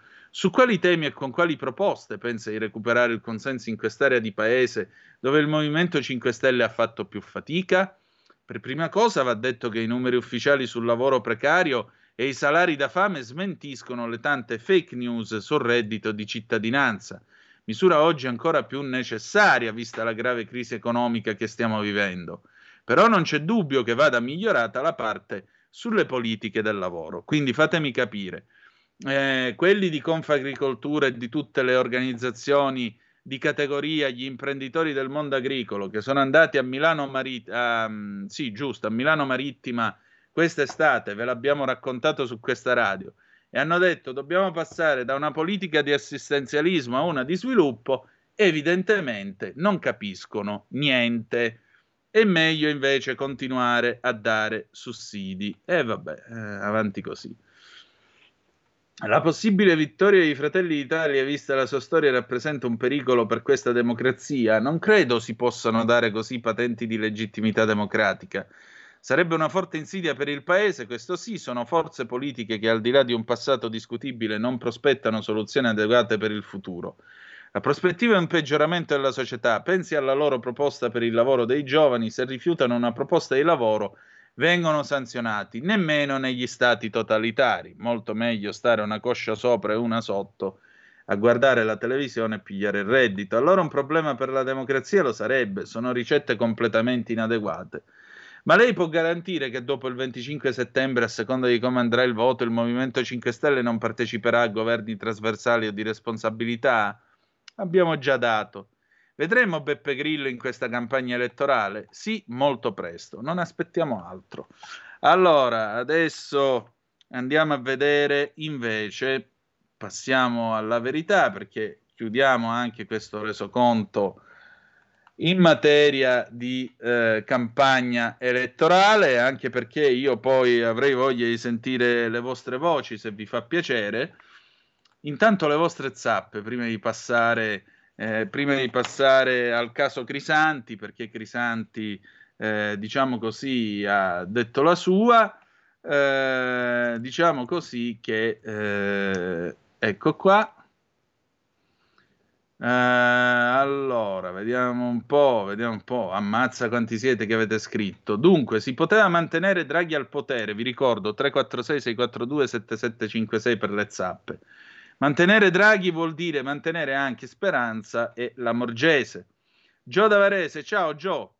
Antonino alla sinistra con tutte le sue femministe trova anche il tempo di demonizzare la Meloni, incomprensibile la coerenza di quei maghi sinistri. Laura da Bologna, secondo me Antonino i votanti PD non si interessano alla campagna più di tanto, perché tanto voteranno PD.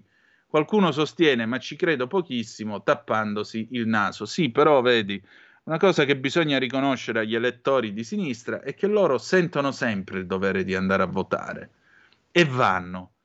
L'elettore di centrodestra purtroppo no. Poi Ambrogio, buongiorno, chiaramente Fontana non può dire altrimenti, ma il 12% è un disastro, perché vuol dire che nella coalizione conti come il 2 di picche e la signora Meloni, ammesso e non concesso che riesca a fare un governo, ci riserverà ministeri di serie B, quindi sarebbe doveroso quantomeno un congresso per cambiare o confermare segretario.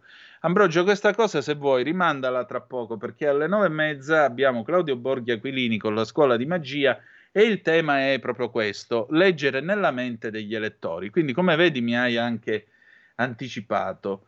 Uh, dai, lascia perdere i sondaggi farlocchi della Repubblica e di Pagnoncelli, Pier da Riccione, domande che contengono già la risposta. E, senti, cerchiamo di fare la nostra parte. Poi si demonizzano i non istruiti, ma non è detto che i non istruiti siano meno intelligenti degli istruiti, anzi lo possono essere anche di più istruiti, perché il loro buonsenso sopperisce all'istruzione. Guarda, Cartesio diceva che il buonsenso è la dose meglio distribuita perché ciascuno di noi pretende di possederne in quantità abbastanza per se stesso e per gli altri, e, e questo a prescindere dalla propria istruzione.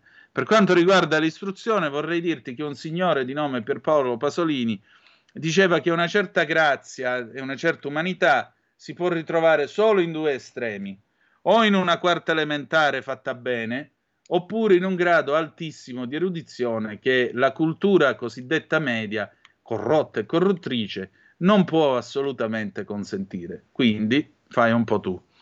Ancora, se stiamo a dar peso ai sondaggi, nessuno andrebbe a votare. È stata architettata da anni una strategia di allontanamento dalla politica che punta al controllo sistematico del paese, fondato sul miraggio assistenziale. Lo Stato deve provvedere a tutto, anche se poi attua escamotage fiscali per farti pagare quello che tu credi di ottenere gratis.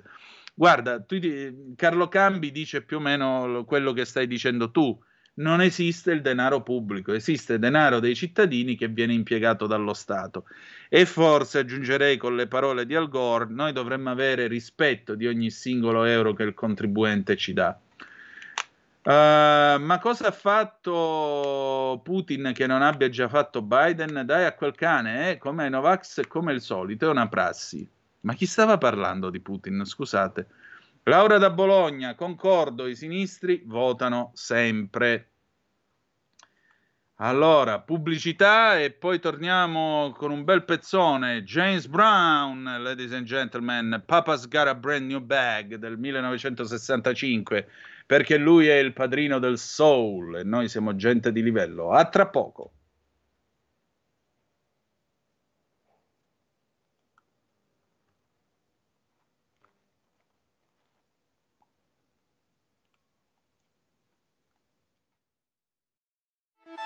Stai ascoltando Radio Libertà, la tua voce libera, senza filtri né censure, la tua radio. Per la tua pubblicità visita il sito radiolibertà.net.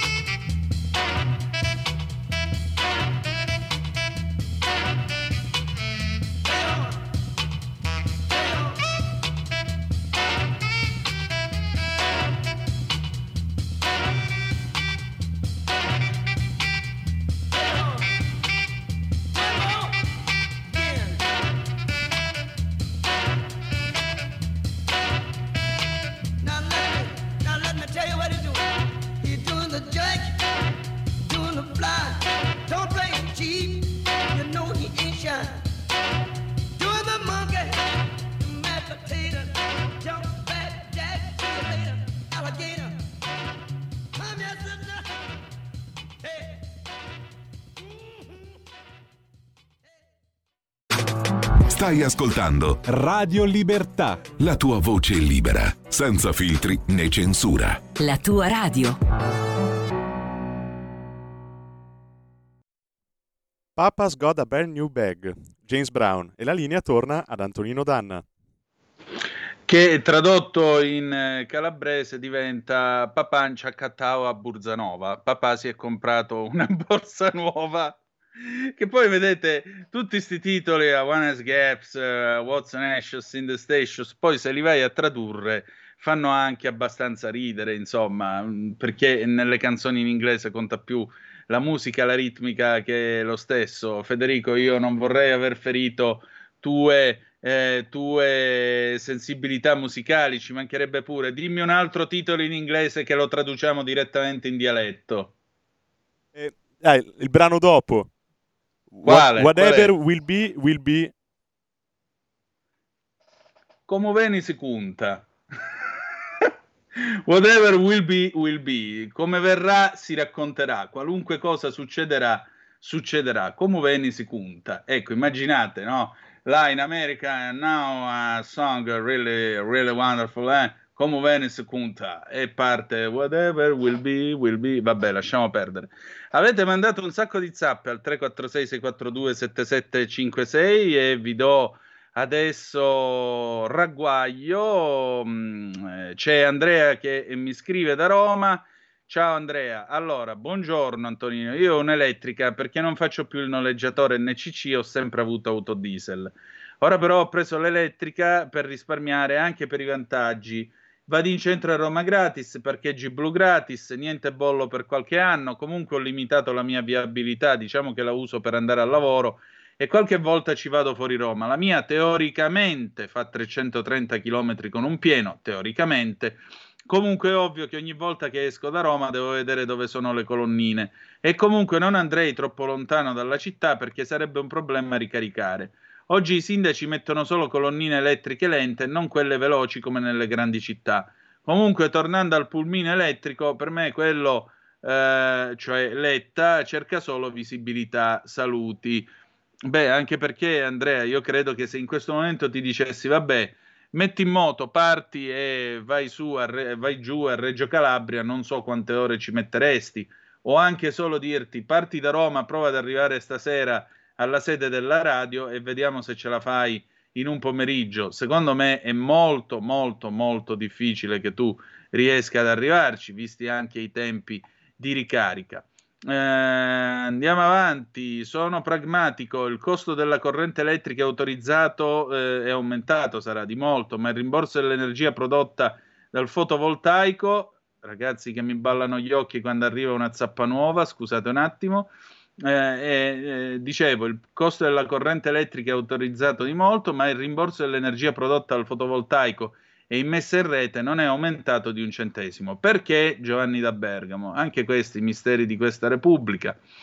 Eh, Pietro, sono d'accordo con l'ascoltatore. Pagnoncelli la Lega la dà sempre molto bassa, probabilmente non la sopporta.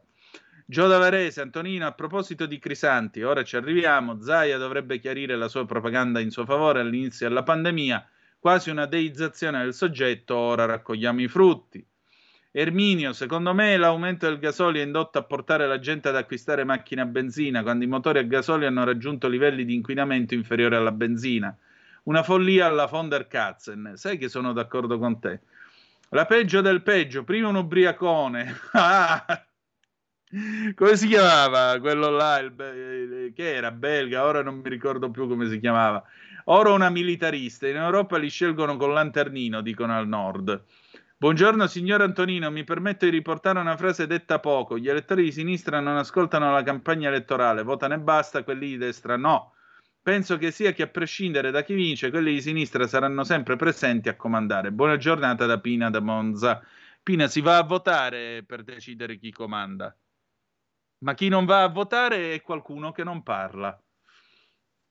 Allora, eh, andiamo avanti. Per Antonino ho provato a contattare quasi tutti gli interni l'AFRA, la segreteria mi dice interno non disponibile, ordinerò dal sito.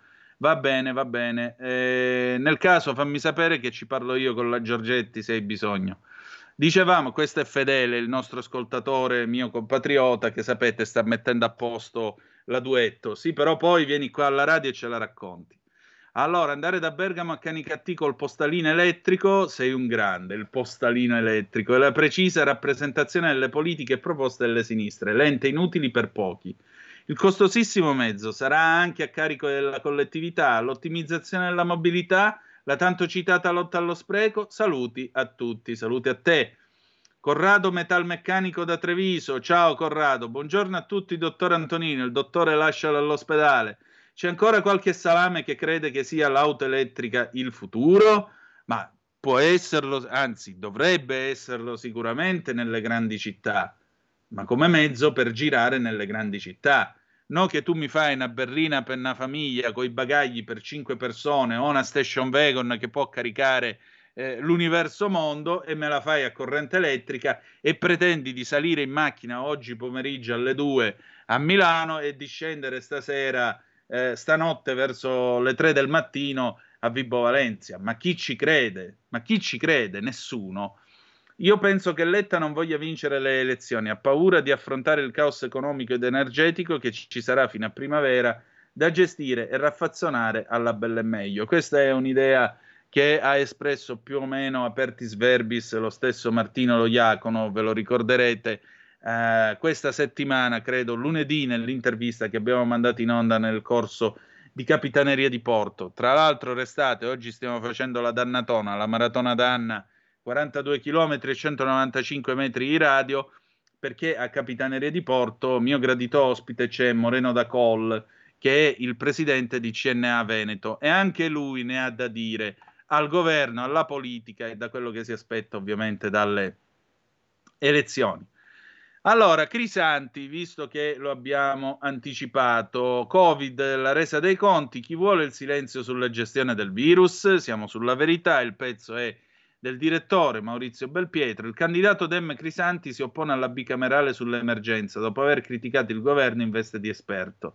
Per lui basta l'inchiesta di Bergamo. Il virologo svela così la paura della sinistra e ci fa capire che l'inchiesta è l'unico modo per vederci chiaro.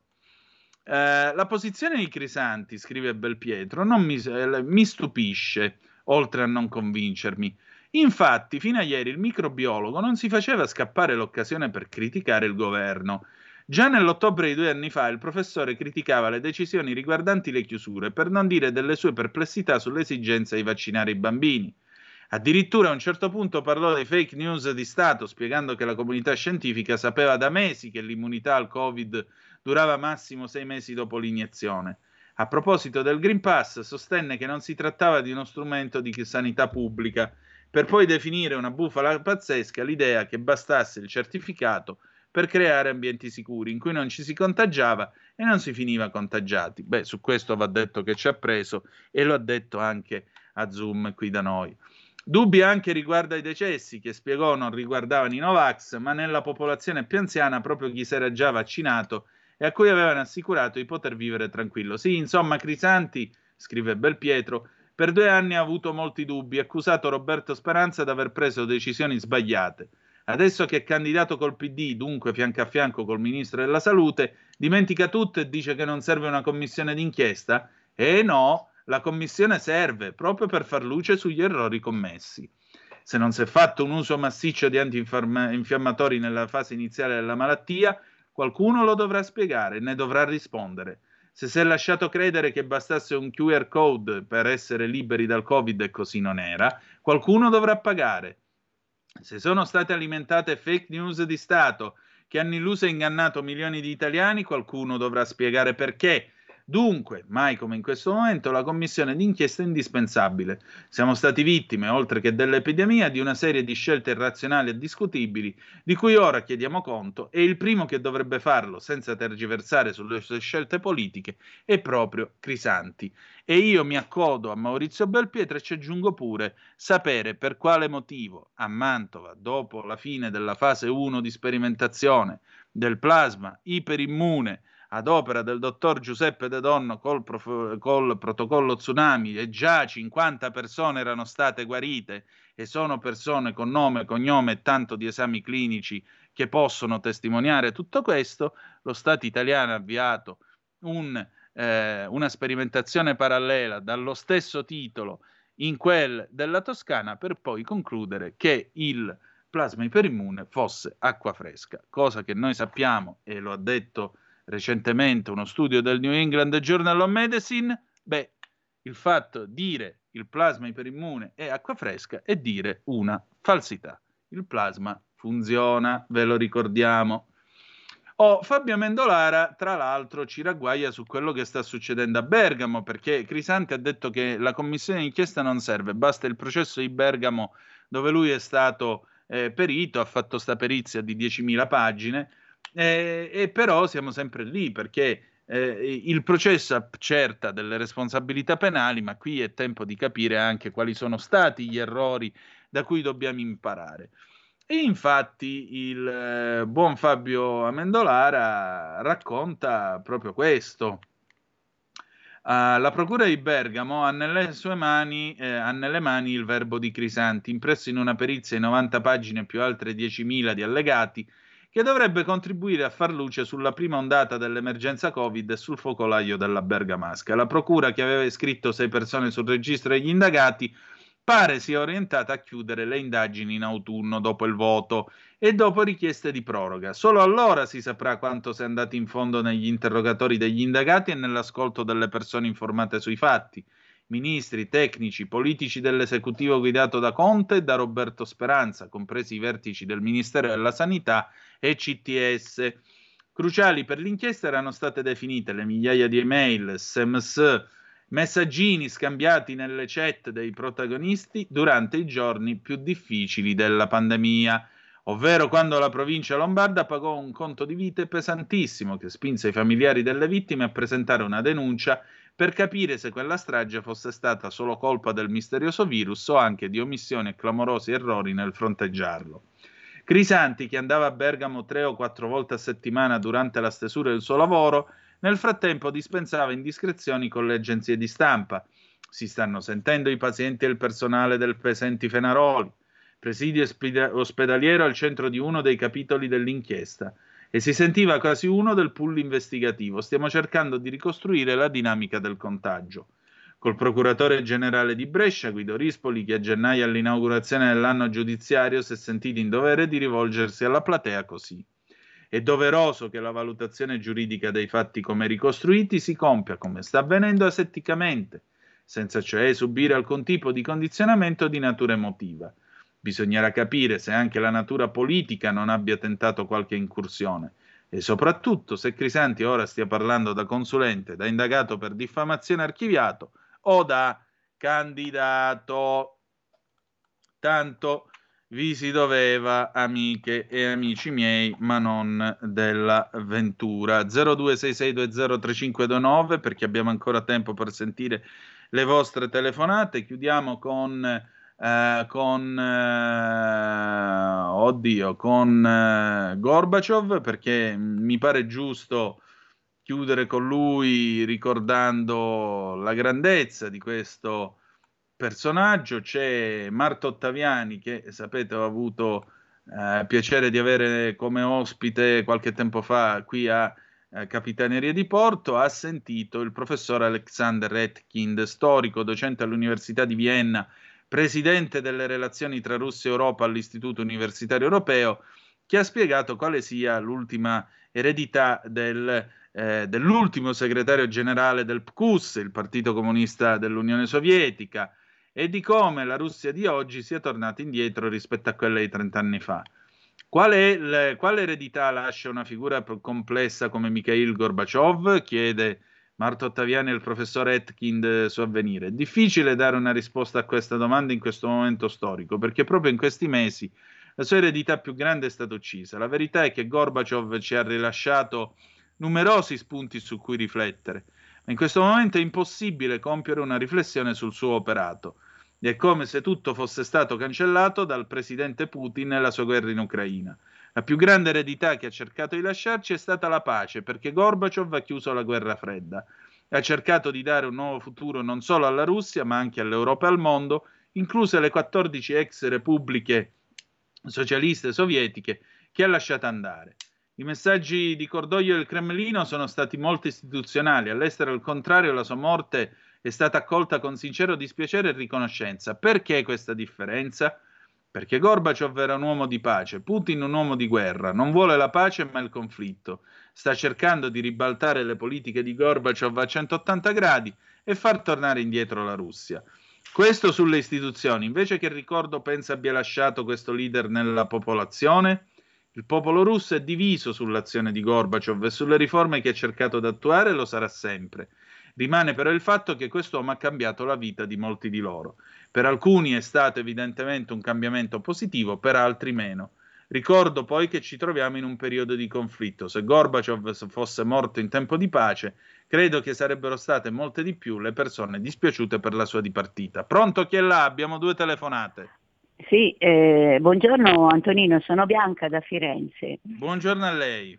Allora, eh, io ora mh, esolo da questo argomento, ritorno un Sì. attimo su quello delle elezioni e insisto, ho già detto ai suoi colleghi questo mio discorso, io insisto perché venga fatto da parte del centro-destra e della Lega in particolare un bel gruppo di rappresentanti di lista.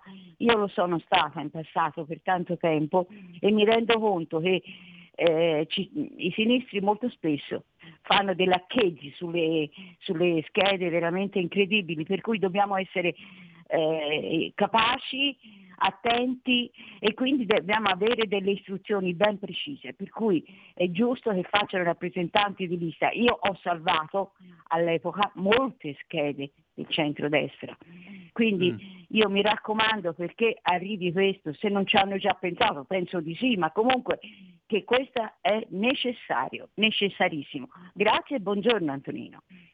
Grazie a lei. Altra telefonata. Pronto chi è là? Caro, caro Antonino, un abbraccio, sono Marino, ciao. Quella Marino, dimmi Ciao. tutto. Due cose, una, una brevissima, Salvini secondo me sta pagando molto lo scotto di aver dato non solo sostegno a, a questo governo ma anche a Mattarella, che eh, francamente faccio anch'io molta fatica a perdonarlo, però eh, continuo comunque a stimarlo. Per quanto riguarda Gorbaciov, allora, io ho visto tutta la perestroika e la glasnost. Benissimo, mh, è indubbio che lui ha, ha dato una mazzata al comunismo e, la- e lo certifica il giudizio negativo che ha dato la Cina ieri nei suoi confronti. Benissimo che abbia usato la pace, non abbia usato le forze armate per reprimere le varie sommosse alla- al, tramonto dell'Unione Sovietica, benissimo. Però io mh, sono un pochettino cauto perché adesso si tende ad attaccare sempre Putin, vabbè, posso capirlo, ma non, non- non accetto comunque che lo si faccia passare comunque Gorbaciov per come, qualcuno, come fa qualcuno, un santo, perché la gestione Chernobyl è stata disastrosa da parte sua. E comunque, e comunque qualche cosina, qualche repressione, c'erano ancora i gulag e i campi di concentramento, bisogna dirlo, bisogna avere il coraggio di dirlo anche durante la sua amministrazione. Quindi benissimo, lode a Gorbaciov, tanto di cappello, ma non ne facciamo però un santo. Ciao Antonino, un abbraccio. Ciao, non ne facciamo un santo, però sai, il non santo è quello che ricordiamo tutti, eh, seduto più volte a un tavolo con Reagan a firmare degli accordi per eh, ridurre le armi atomiche e questo ha reso il mondo più sicuro. Invece, ultimamente, chi gli è succeduto parla con una certa libertà e con una certa facilità eh, di utilizzare l'arma atomica, si parla di bombe atomiche come se si parlasse di mal di denti e il 6 di agosto scorso, vi dico la verità, mi ha dato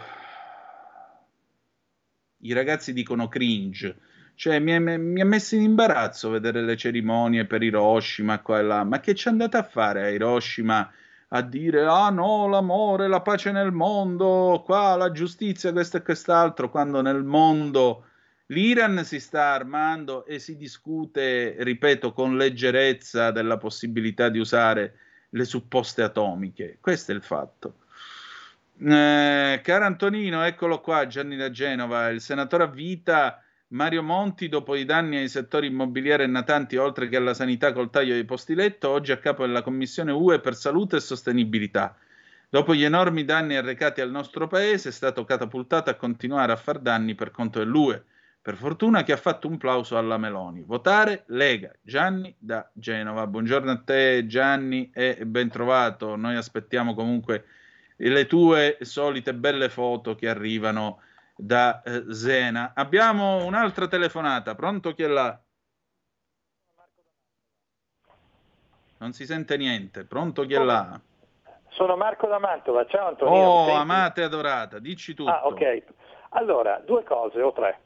Allora, in primo luogo, la gita di Letta col pulmino elettrico, come chiami tu il postalino, Il postalino, sì.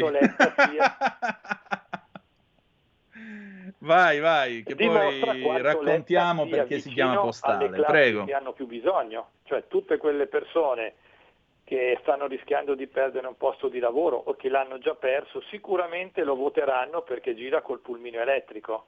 Certo, Perché specialmente quelli che lavorano nell'indotto dell'automotive. Ecco, anche perché poi alla fine l'auto, l'auto elettrica è un'auto di elite, Certo. visto che come dicevi te, infatti me lo sono chiesto più volte anch'io, ma se io mi devo spostare da Milano a Roma con l'auto normale so quanto ci metto, ma con l'auto elettrica quanto ci metterò? Ci saranno le ricariche nei prossimi anni. Davvero riusciremo ad avere l'energia per alimentare migliaia se non milioni di auto elettriche? Io penso proprio di no, con i chiari di luna che abbiamo. Poi una cosa che riguarda i giovani, mi sembra che tu abbia letto, forse un'oretta fa, un, un Sì. articolo dove i giovani dicevano Il sondaggio partiti- di Repubblica, sì. eh, se i partiti si aprissero ai giovani sarebbe una gran cosa, ma i partiti sono aperti ai giovani. Io da ragazzo sono entrato in Lega, nessuno mi ha chiuso la porta in faccia, semplicemente entri in un partito, porti il tuo apporto, se sei bravo ti candidano alle elezioni comunali e poi via via fai tutto il percorso. E, è semplicemente proprio un discorso di mettersi in discussione, di mettersi in gioco, di mettersi a disposizione e poi chi è più bravo e chi ha le possibilità va avanti come in qualsiasi altro gruppo di persone, che sia un gruppo di colleghi di lavoro, che sia un gruppo di amici, un gruppo che fa parte magari di, una- di un club, tu visto che fai parte del- di un club di auto, è, è tutto lì il discorso. Ma che cos'è sto discorso se i partiti si aprissero ai giovani? Ragazzi, avete un ideale, indipendentemente che sia vicino alla Lega o di qualsiasi altro partito, datevi da fare, è soltanto questo il discorso. Ti saluto Antonino, ciao. Ciao, ma sai, è come la poesia di Pasolini, il PC ai giovani, quando voi ieri a Roma avete fatto a botte con i poliziotti, io stavo con i poliziotti perché i poliziotti sono figli del popolo.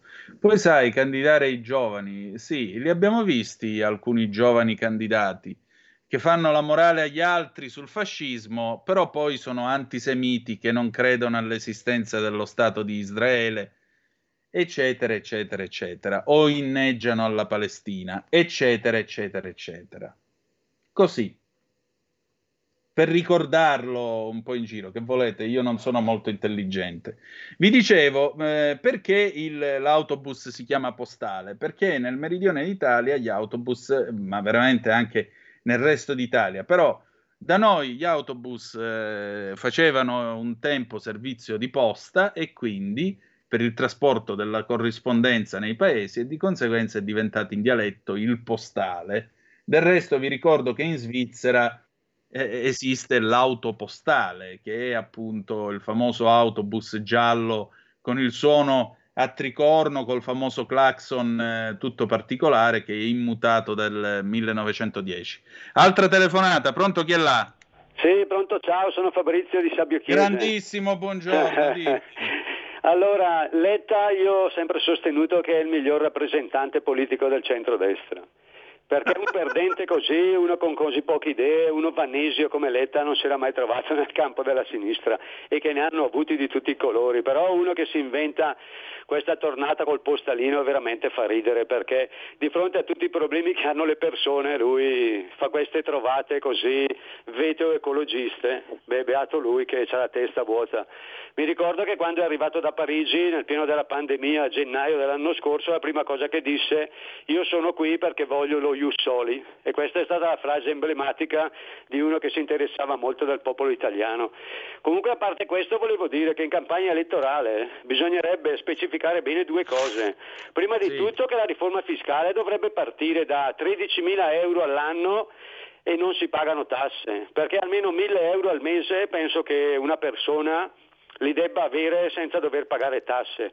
Parlo di pensionati, parlo di salariati, parlo di qualsiasi persona che crea reddito e penso che 1000 euro al mese servano per il minimo sostentamento senza avere tasse dell'8, del 10, del 20%. Seconda cosa, bisogna dire chiaramente che questo non è un paese che può permettersi un'invasione del genere, perché noi siamo tra l'Europa quelli che hanno il reddito più basso, mi sembra, tra i lavoratori e i pensionati e non possiamo permetterci di mantenere centinaia di migliaia di africani che vengono qui pensando di trovare il Bengodi, perché è un conto chiederlo ai tedeschi, ai danesi, agli olandesi, ai francesi che prendono dai 2.000 ai 3.000 euro al mese, ma se lo chiedi ai pensionati italiani che fanno fatica ad arrivare a 1.000 euro è una cosa insensata.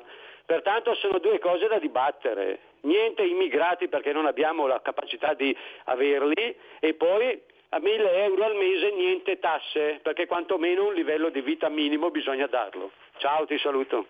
Allora, per quanto riguarda l'immigrazione, lo sapete, io vengo da una famiglia dove per generazioni abbiamo scelto la strada dell'immigrazione e io penso che l'immigrazione debba avere delle regole certe.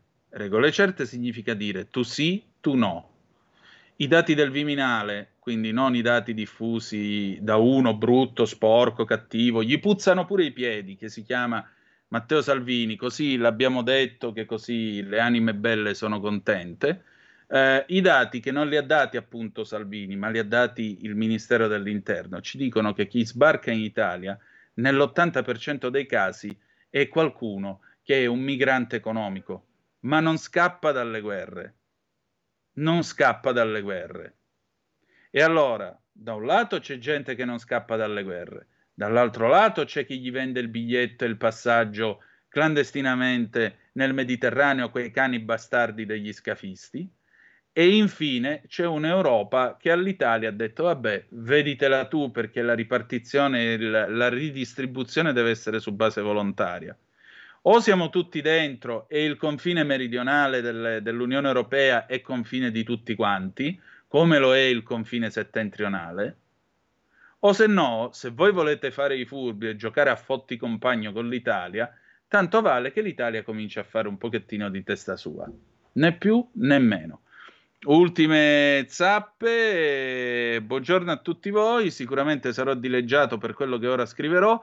Sono profondamente deluso dallo sperpero dei voti della Lega, mi riferisco al 34%, oltre a essere il primo partito d'Italia. Ora chi può darmi delle ragioni che siamo al 12-13%? Lori Monza. E sai, a giudicare dalle telefonate che sono arrivate qua nel tempo, c'è chi non ha accettato o non ha gradito la partecipazione della Lega all'attuale governo. Ma se la Lega non fosse andata al governo, al governo di, se non avesse partecipato al governo di unità nazionale, mi spiegate che cosa ci saremmo ritrovati? Fatevi questa domanda, datevi una risposta il 25 di settembre.